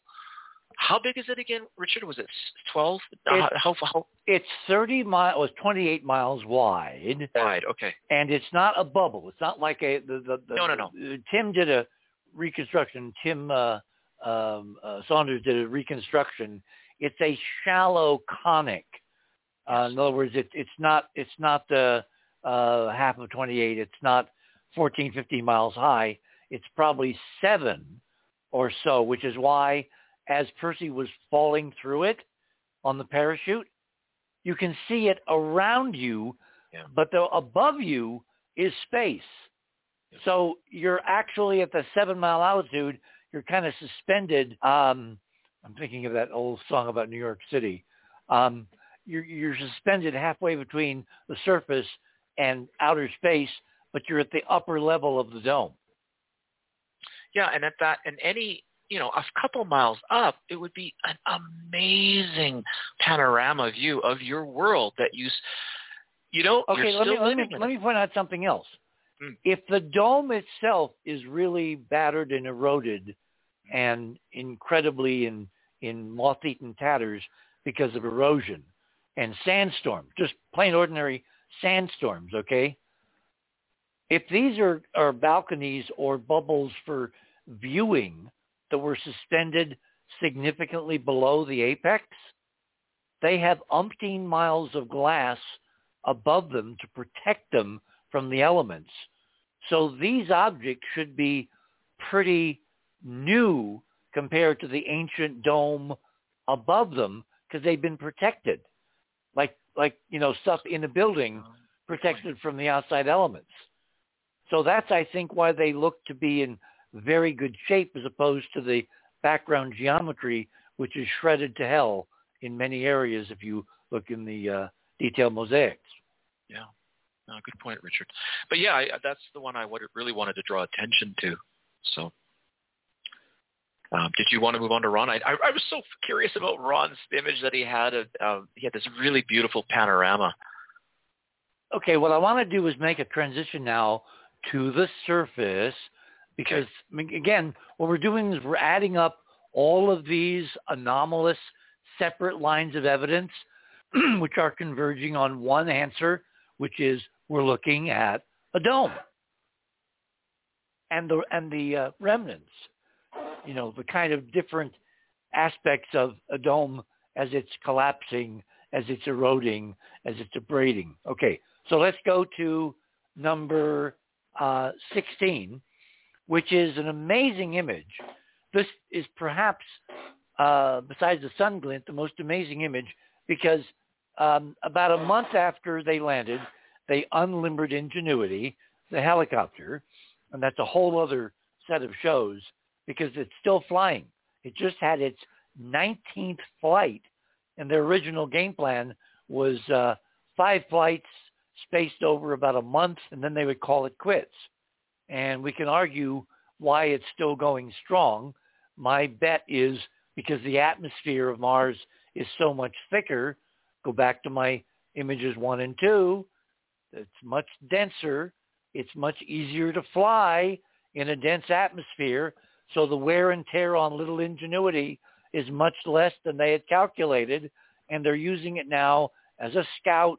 They're sending it in front of the rover. They're taking aerial photographs. They're doing stereo. They're doing mapping. Well, um, for Flight 11, um, many, many months ago, they landed uh, on Flight 10, and then they took off on Flight 11. And if you look at that picture, the whirly bird object in the lower left is the shadow because they do the flights around noon, so the sun is directly overhead. They the, the shadow of ingenuity taken from the color camera, which is looking about 22 degrees down from the horizontal. To the right of the shadow, there is this weird light-colored X. Do you see it? Okay. What in the world is that? Well, that's where the rover uh, had parked Ingenuity between flight 10 and 11. So it landed there on flight 10, at the end of flight 10, and then it sat there for probably a week or two. I forget the actual elapsed time with the rotors extended like they do in that X formation. And then it took off. And when it took off, underneath in the sands of Mars, there was this negative photographic impression, like a like a photographic negative in a dark room, where light is dark and dark is light. In other words, where the dark areas are is where sunlight was hitting the surface. Where the light X is, is where the shadow of the rotors of Ingenuity prevented light coming down from the sky from directly impinging on the surface uh, about a foot, foot and a half above the surface.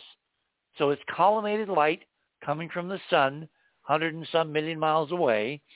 And at high noon, it created, when it took off, it left behind this light X in the sands, which frankly is impossible to explain in any other way than whatever the material that Ingenuity was sitting upon was photochromic. It was interactive with the light. Now, one of my proposals for this dome is this dome over Jezero had several major functions to perform, not the least of which was it probably was photochromic, meaning it would filter out bad rays of light from the sun, like ultraviolet.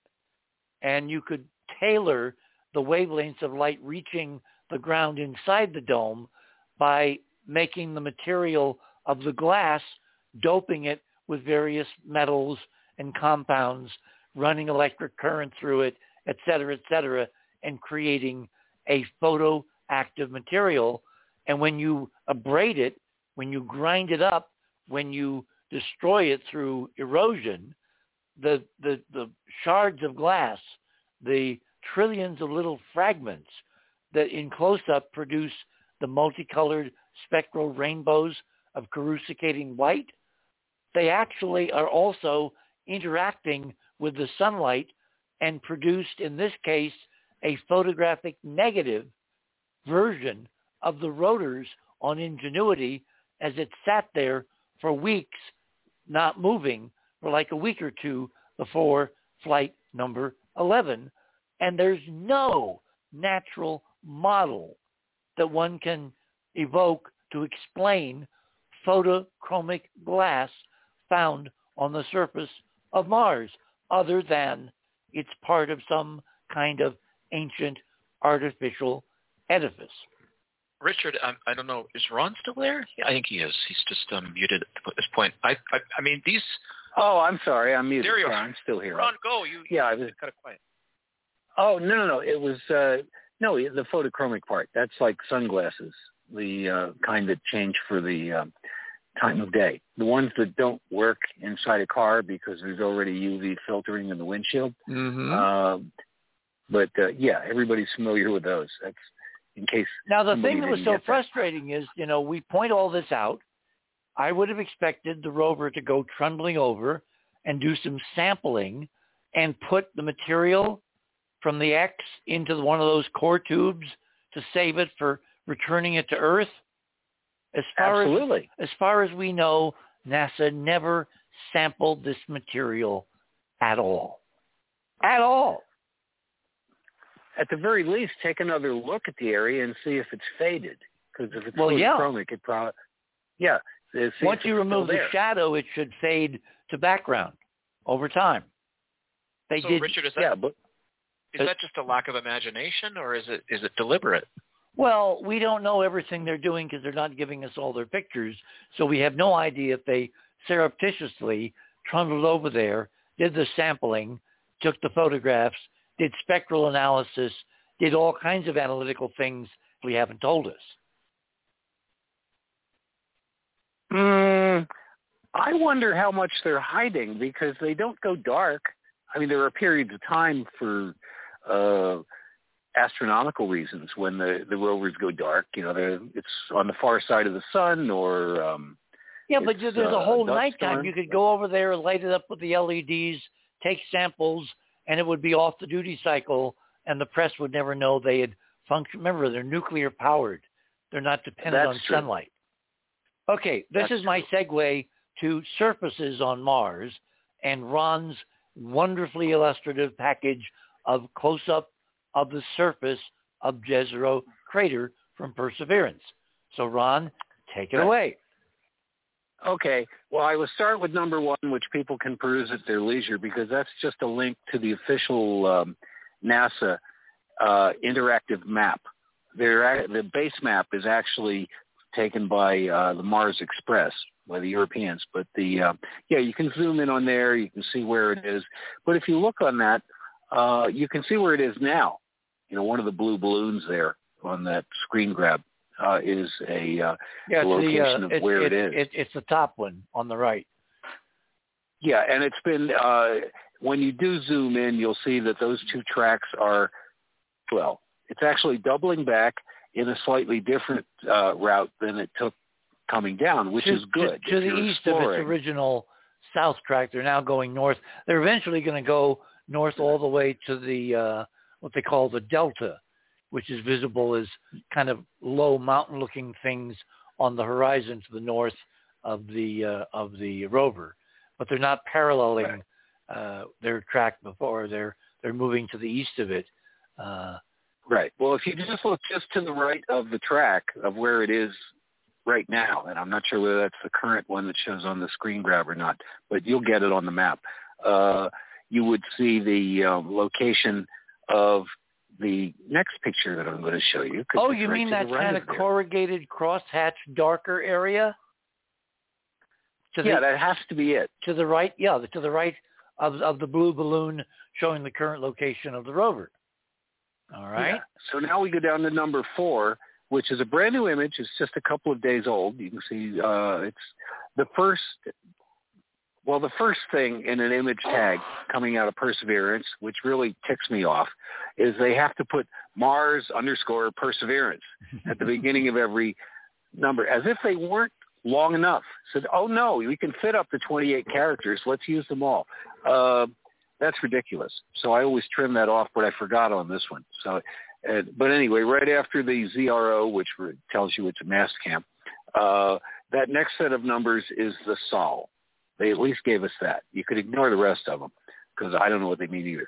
Uh, but it's so that's just a couple days ago. Anyway, as uh, Andrew pointed out, it's a beautifully composed view across a lot of landscape, which obviously they're going to have to travel very carefully because the stuff right in front of the camera is uh, even that rover can't make it over top of it. Well, wait, wait, wait, wait, wait, wait. um, They're not. No, no, no. This is to the east. They're moving to the left in the picture. The camera's simply looking sideways. They're not going to go through uh, any of that. Yeah, right. Absolutely not. But it's still a lovely picture, and if you if you zoom in and look at the larger version, you'll see exactly how interesting it is because there's ruins, my favorite thing, visible in the near distance, and lots of them. Uh, there not a lot to them, but there's uh, I should have included the close up, but there were enough pictures to go through already. And Ron, there's Ron, plenty- Ron, Yes. can I cut it? Yes, Andrew. Whoa, you sound Please. like a Dalek. You sound like a Dalek right there. yes. Um, Oh, Revealing your true colors. Okay, Mr. Perry. yeah, All these years. All right. yeah, yes, I am Doctor Who. Yeah. No. yeah. um, Yeah. uh, Ron, this is to me. This is an absolute Exterminate, exterminate. I'm sorry. Yeah. you had to go there. Um, this is stunning. I, I really hope people look at this, Richard. This is there is a literally a dome in the in the middle, like middle far distance before that mountain that Mhm. mountain ridge, and it looks to me like there's. I mean, I know it's a long way off, but it, it it's sculpted, and there's the, that whole sort of middle background has such an elegant pacing about it. You could almost imagine you got a little dune buggy and you could just ooh, go through all these little avenues and channels. I just, I, Ron, I think it's a stunning image. I wanted to say one, th- one Yeah. more thing and then I'll back off. Is that these rocks, these sort of twisted and sort of melted almost like black rocks remind me so much of what we see in Antarctica. I just wonder if there's a correlation. Hmm. Oh, there has to be. Yeah, there has to be. And um, the uh, yeah. Well, wait till you see the close-ups from there. Keys. I wasn't even going to include that image for tonight, and I thought, oh, we should. Okay, three the, minutes uh, to the bottom yeah. of the hour. Okay, well, I can cover this. Number five is the on the left is something from one of something that's been posted before, and I'm always suspicious of things that look like uh, cartoony faces. You know, just zoom in on the top of that pointy thing, and you'll see an eye at a, an extreme angle with a very vertical pupil, and there's then you can see the nose and the mouth, and as proof that was some local deity, I would say. I mean, if it was some living ruler, they wouldn't want their depiction to be like that. So it's it and it doesn't look Egyptian or any of those other things we're used to. It looks more Celtic or African or uh, South Pacific. You know, the rougher artwork, just as artistic, but you know, rough a rougher depiction. So I, I think that adds to the story, I- and I- maybe what I, I have to say that you know, I mean, I see at the bottom end of your elongated uh, object on the left, I see a clear bilaterally symmetric face, but I see it embedded in a geometric matrix. And frankly, I'm more impressed with the matrix than I am with the face. It's like the matrix says clearly artificial. The face is kind of, you know, icing on the cake. Yeah, well, the crooked face, since it's the same crooked face or another attempt at it, that's on that bluish object on the uh, other picture from a completely different location. Uh, Guys, that there's a impresses break. me. That It looks kind Okay, of sorry. uh, cat-like, maybe. maybe. it has that. Well, it's the eye thing. Okay. Uh, pause for pause for commercial load. Hmm. Yeah, we're running. Whoops, hit the wrong pot. okay. Um, let me do this. Oh, tonight my timekeepers are not keeping up with where we are. Mm. So you're on the other side of midnight. One half hour left to go. Will we get to the end of all the pictures? Of course not. But it's always better to have too much than too little. One year of perseverance on Mars with stunning correlations that it was an ancient place of habitation. But habitation by whom? Come back in a couple minutes. My name is Richard C. Hoagland. We shall return.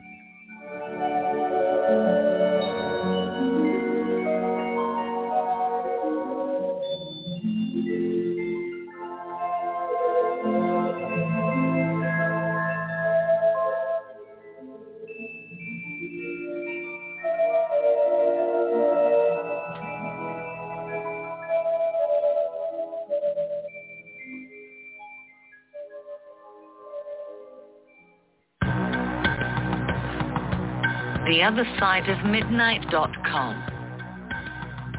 Talk radio with pictures on demand. Liberate your hyperdimensional time scale and non-linearly access over 400 hours of conversation at the cutting edge of science and thought. Join Club 19.5 to get access to exclusive content that fits your interests and time schedule. Filter episodes by guest or subject. Membership costs $9.95 a month, 33 cents a day. Listen while you travel or as an environment for your endeavors. 8 cents an episode, two and a half cents per hour of content. The other side of midnight.com.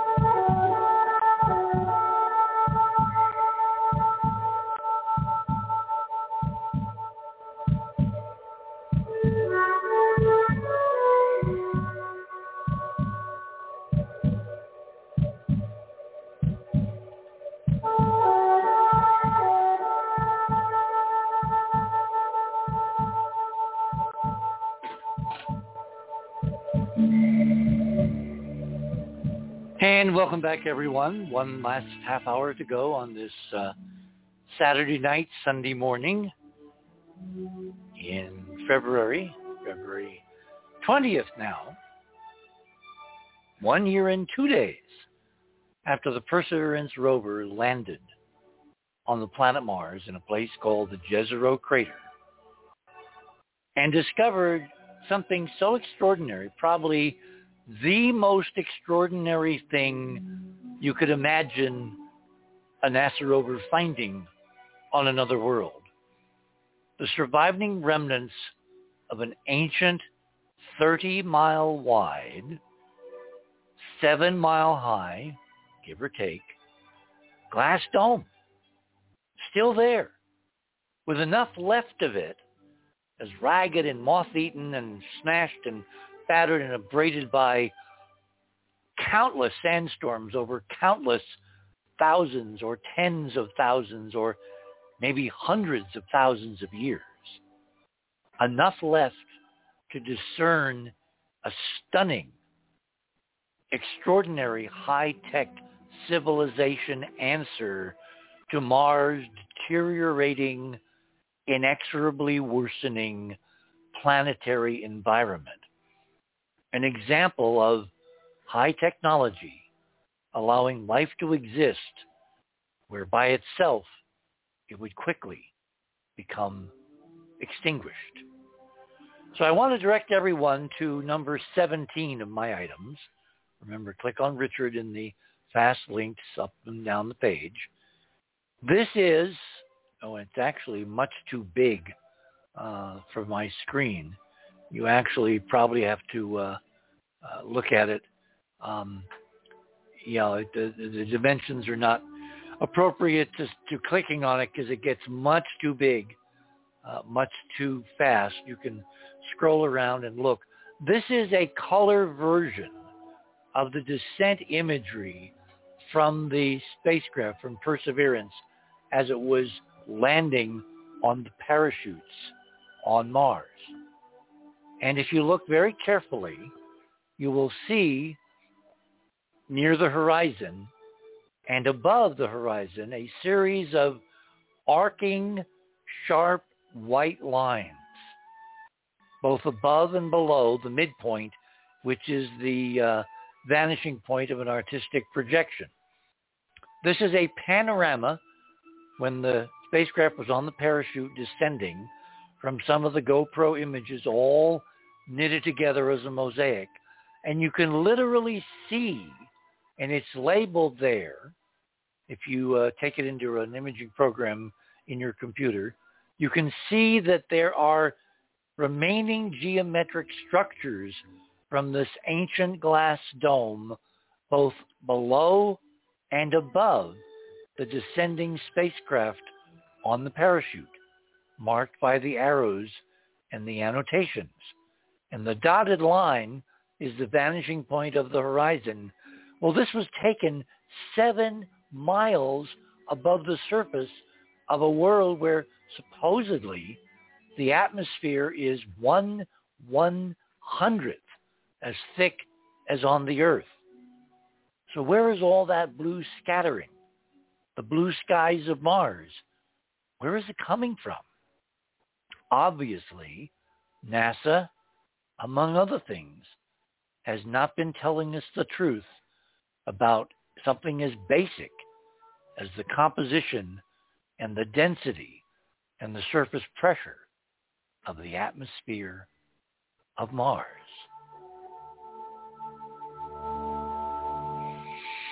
Number 18 and 19 are Bob uh, Harrison's, Robert Harrison's uh, discovery north of the Jezero crater um, and you can see if you click on them, they get bigger. Two ancient arcologies. What's an arcology? It's basically a super, super, super enclosed building, a mega building, which can be miles across and miles high, built to house an environment and house millions of people isolated, insulated, separated from a noxious or inimical environment outside.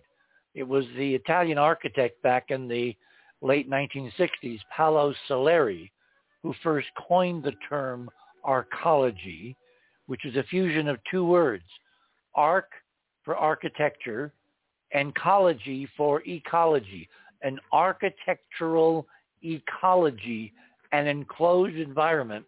Well, Bob Harrison found in the immediate vicinity within a few miles of Jezero, extending all the way down on the right-hand side to the rim of Jezero, although we don't have the close-ups here, um, these incredible, ancient, now open to the sky, extraordinary, formerly enclosed architectural ecologies on Mars. And my guesstimate, based on the pyramids we see in um, Cydonia, is that the epoch or era of Martian history, when these were used to house millions of potential Martian inhabitants, was on the order of a million to about a half a million years ago in Martian history.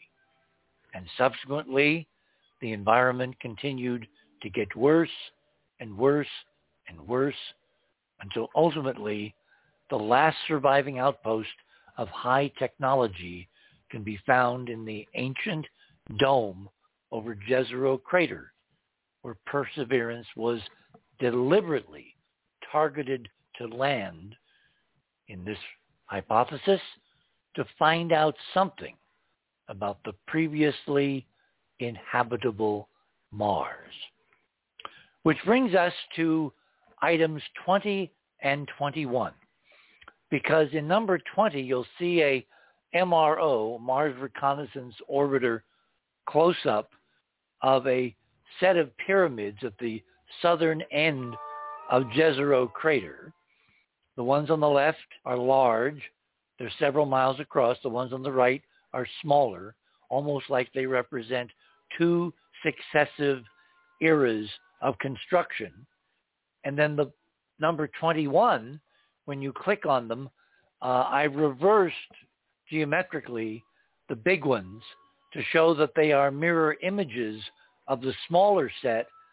And if you look at the inset objects below, they are actually mirror images of the geometric arrangement of the pyramids on the Giza Plateau on Earth, which are a mirror image of the Orion belt star constellations, which shine both above the Earth and Mars in the night sky. And it was the discovery of these mirror images of the Giza geometry that prompted an astonishing set of speculations between Andrew and myself. So Andrew, let's come back in and tell us what it is we think we are seeing in Jezero on Mars. Yeah, thank you. Thank you, Richard. Yeah, if we go to my items again, fast links, and you go to my number seven poster, uh, the title is As Above, So Beside. And you can zoom in, zoom in on it. And um, that's good. well, what what what I did is fit this area. I enhanced it a bit, and then I put these um, boxes around it, these little yellow boxes. So I I, I um, labeled it Percy Jezero Pyramids MRO Enhanced Orion Inset Mintaka Clock uh, and Mirror. Um, that was basically jumping from Richard's title. And I started to notice um, for for me, Richard. Uh, a, uh, okay, one of the things I want to lay out here is often the materials and the ruins that we believe we're seeing throughout the solar system. I've often said this, and even Richard, when you were showing the the, the you know the dome, like that shattered dome, there's such a beautiful elegance, even in its tattered state. This solar system-wide civilization just had this wonderful continuity of elegance. I, I, I don't know how else to, to put it. And what I noticed is I started to well, they around. were artists, and you know yes. it kind of takes one to resonate with one. You're resonating because you're an artist, and they were artists. They were the most consummate artists that I've ever seen, except for you know the greats here on Earth. You know, Picasso and and Da Vinci and whatever. But these guys were even better because they Well, sculpted yeah. on a scale of miles, Yes. not feet. And and And they did it with they did it with the energy of a speed freak scribbling on uh, napkins in a It- coffee shop in the middle of the night. It's Yes. amazing. Yes, Ron, and it's almost like they're they're they're doing it in a multi-dimensional way. Like it's cubism gone bananas. It's there's there's such a not only elegance but depth and many many many sides all being seen seen at the same time. Which to me, Richard, talks about multi-dimensions. And you know, one of the things that I did here is I started to make calligraphic calligraphic lines and I shared it with Robert Morningstar. You can see that in, in just below the, the image I was talking about. Mhm. And immediately he came out and he says, "Oh, you've done Chinese characters. Where have you been practicing?" Because I just gave him a scribble, and I said, "What do you mean?" And he goes, "You just made a Chinese character." And I said, "I did." And so I'll I'll I'll read what he had written to me in an email. He says, "If you join the two strokes that I had made, it symbolizes a walking man. If you add the third stroke, so that's the one below, um, onto them in the crook of the legs, it means walking man with penis. Hmm. And if you were to draw a horizontal cross through the rock walking Talk about low hanging fruit. oh, But- oh, oh. Thanks, Ron. wait, Sorry. wait, wait a I, I can't get that image out of my mind. Ah. Well, well, Robert went on and he says, if you were to draw a horizontal cross through the walking man, across the top part like an, like outstretched arms, and Richard, you know, if I was to go a little higher, I'm wondering what I would find in the landscape, Right. perhaps arms. At the, it means t- uh, Tai, or I'm, I'm saying it wrong, Robert. I know you're listening, or huge, supremely big, as in Tai Chi sh- Chuan, and um, So Yeah. supreme. supremely big, supreme. Yes, and uh, you know, again, Richard, I'm, I'm, I'm, I could be projecting, but it's Well, think about what this is supposed to be representational of. The constellation of Orion, yeah, which is supremely big, and Osiris was the chief honcho of the ancient Egyptians, the god, you know, the big guy, Mr. Supreme. I mean, it kind of all fits. Oh. That's what I mean. Is that either we're just. Uh, but I don't know how we're adding meaning. I mean, it, again, we couldn't do this in nature. I don't believe this. I, I can't No, go down no, to no. the local forest and do this. I do, uh, maybe I could to a degree, but not on so many levels. But I want to quickly jump over to my number eight because I know we're getting close to the edge here. And this one's uh, by poster number eight. It's called Reflections of a Former Self. And so again, I enhanced. Well, Richard, you, you already went through this, and I just emphasized your idea of this mirror image.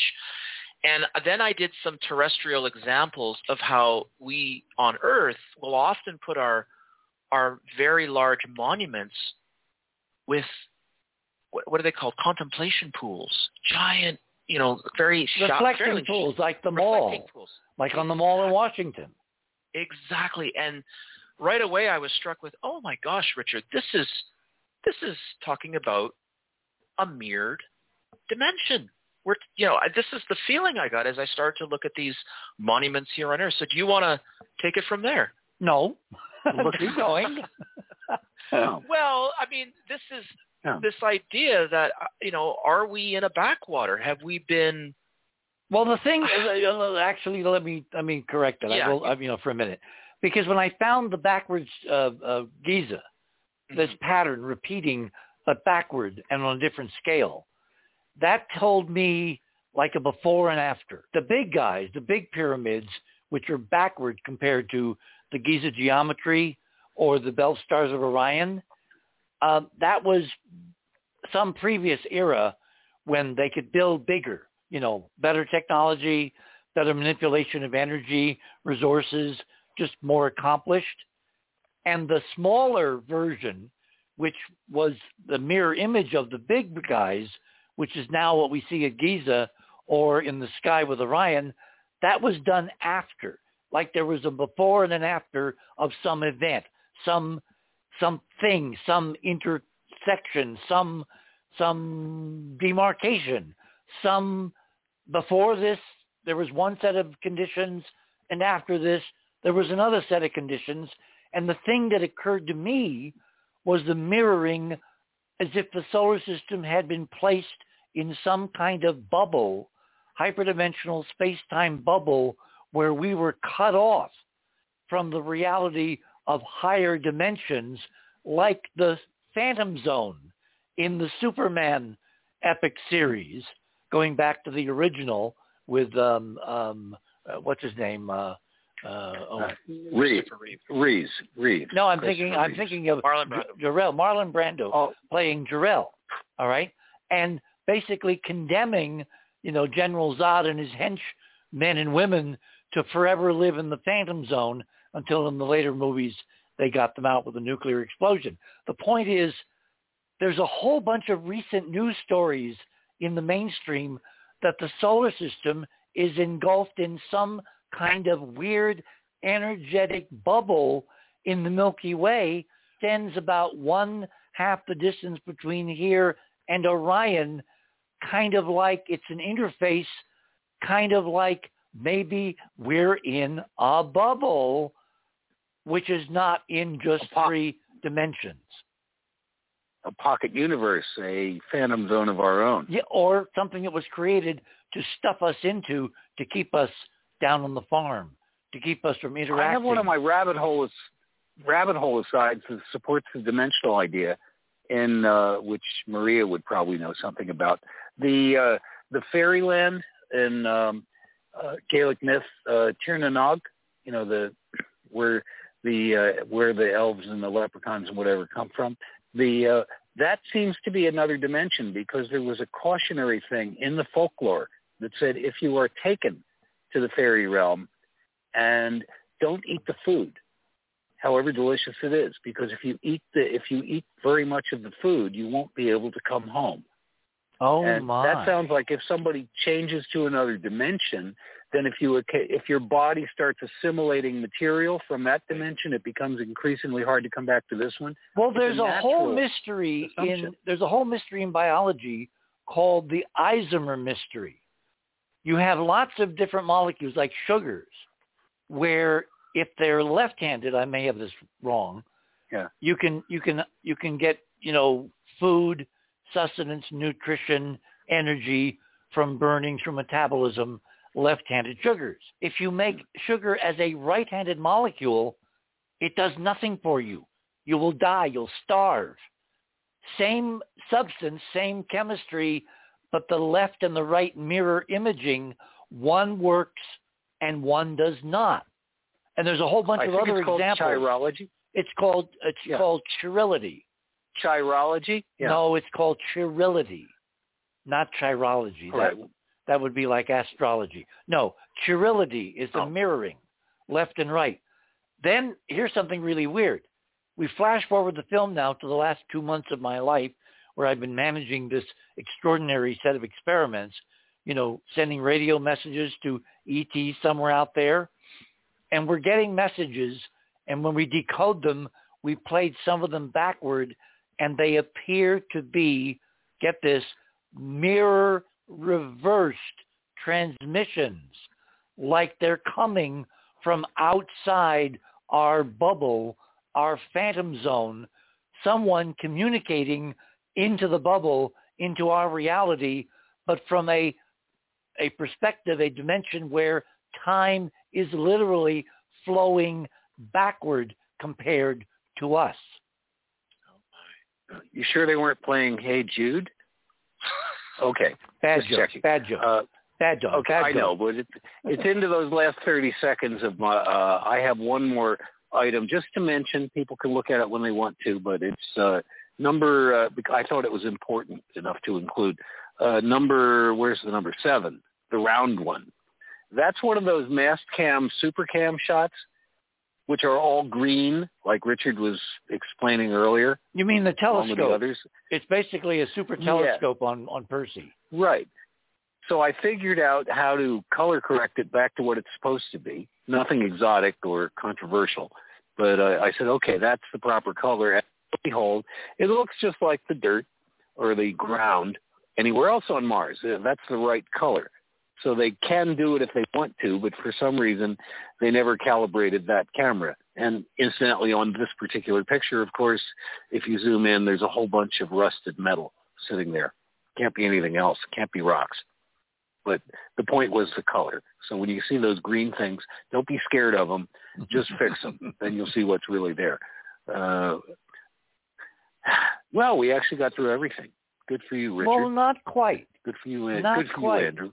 because Oh. there's a whole bunch of stuff Uh-oh. that, that Keith wanted to talk about that we'll talk about Keith in another show when we have lots more time because he has now brought all of this analysis to bear on a very remote and totally um, uh, kind of neglected piece of real estate here on Earth in North America in Utah, and it's looking from his analysis, and we will do something serious with this, as if the same kind of mm-hmm. ancient mega glyphs on the landscape that the Martians did on Mars, when they came to Earth, which is our model, they did the same thing here, but the structures are so old and so ancient that nobody has recognized them as artificial uh, geoglyphs of massive ancient artwork. They've assumed they're just natural erosion of rocks and cliffs and uh, balance beams and stuff like that, having nothing to do with the hand of humanity or human beings or intelligence. And Keith is making a really great case that we have overlooked something stunning in our own backyard because we're not very good at noticing anomalies and putting them into the right picture.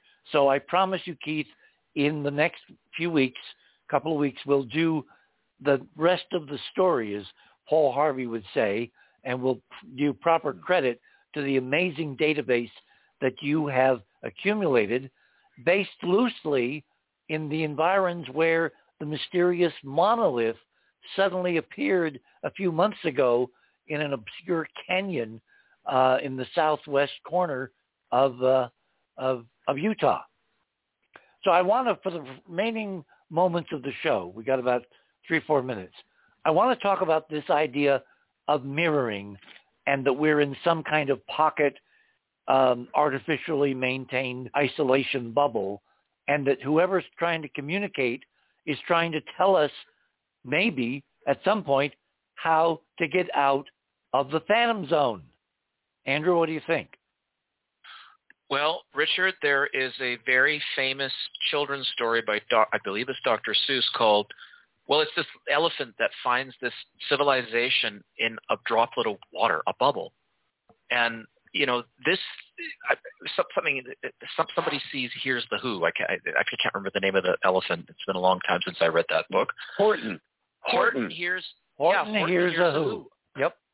And Richard, it took everyone united because they, a little they were basically he was on trial because he was crazy that he saw this this civilization because it was microscopic, right? And he was about to be killed and the bubble blown up or what or destroyed by the other you know Oh, didn't uh, they all have to listen very carefully Yes, to the teeny And- tiny little voices coming from the bubble? Right, but one more thing, Richard. There was a little girl, a little a little who, who was in a closet playing with her toys because they all had to. The mayor had to get everybody together or whatever, and they all had to say at the same time, you know, some word I can't remember what it was, and they finally found that her voice broke the bubble, and the communication came through, and the larger world became aware, and but it was a unified voice together and it was a little little girl in the end that had to sort of pop the bubble. So there's something here, there's something in our memory, there's something in our archives, our personal archives, our human archives that are that is starting to shine through and it's coming. What I find really interesting is that when I tried to do a dating of the reverse Giza pyramids, the miles across pyramids laid out in the same geometry at Giza, but in the mirror image, mm-hmm. by using Mintaka's proper motion. Stars move through space in three dimensions, and if you chart their course, you can actually turn the clock back and figure out how long at their current velocity it took for them to get from point A to point B. I did all that, and uh, it turns out to be about half a million years, which intriguingly was my initial dating from astronomical alignments of the face over the city square at Cydonia on Mars. So is that the time horizon half a million years ago when somehow something or someone cut us off from the larger reality and someone now through these strange radio signals is trying to reach out and talk to us and maybe tell us how to get out. Huh. Uh, Andrew? Yes. Uh, uh, I have a quick question here at the end. Your last uh, poster there where you've got the pictures of the pyramids Richard was just talking about in Jezero, uh, isn't that from Mars Express? It says MRO on there. Could be. We have to correct it if it is. Guys, the music... want to get sued. Okay. We're out of time. Hey, I want to thank both of you, Ron Gerbron and Andrew Curry. And I want to thank Keith for his patience and brilliant work in loading everything on the website. Tomorrow night, we're going to do something a little different. Remember, in a few hours, Maria makes her second foray into Stonehenge. She transmits more messages. We get more responses. And maybe, just maybe, someone beyond the bubble will answer. Remember, third star on the left, straight on till morning. Good night, everyone.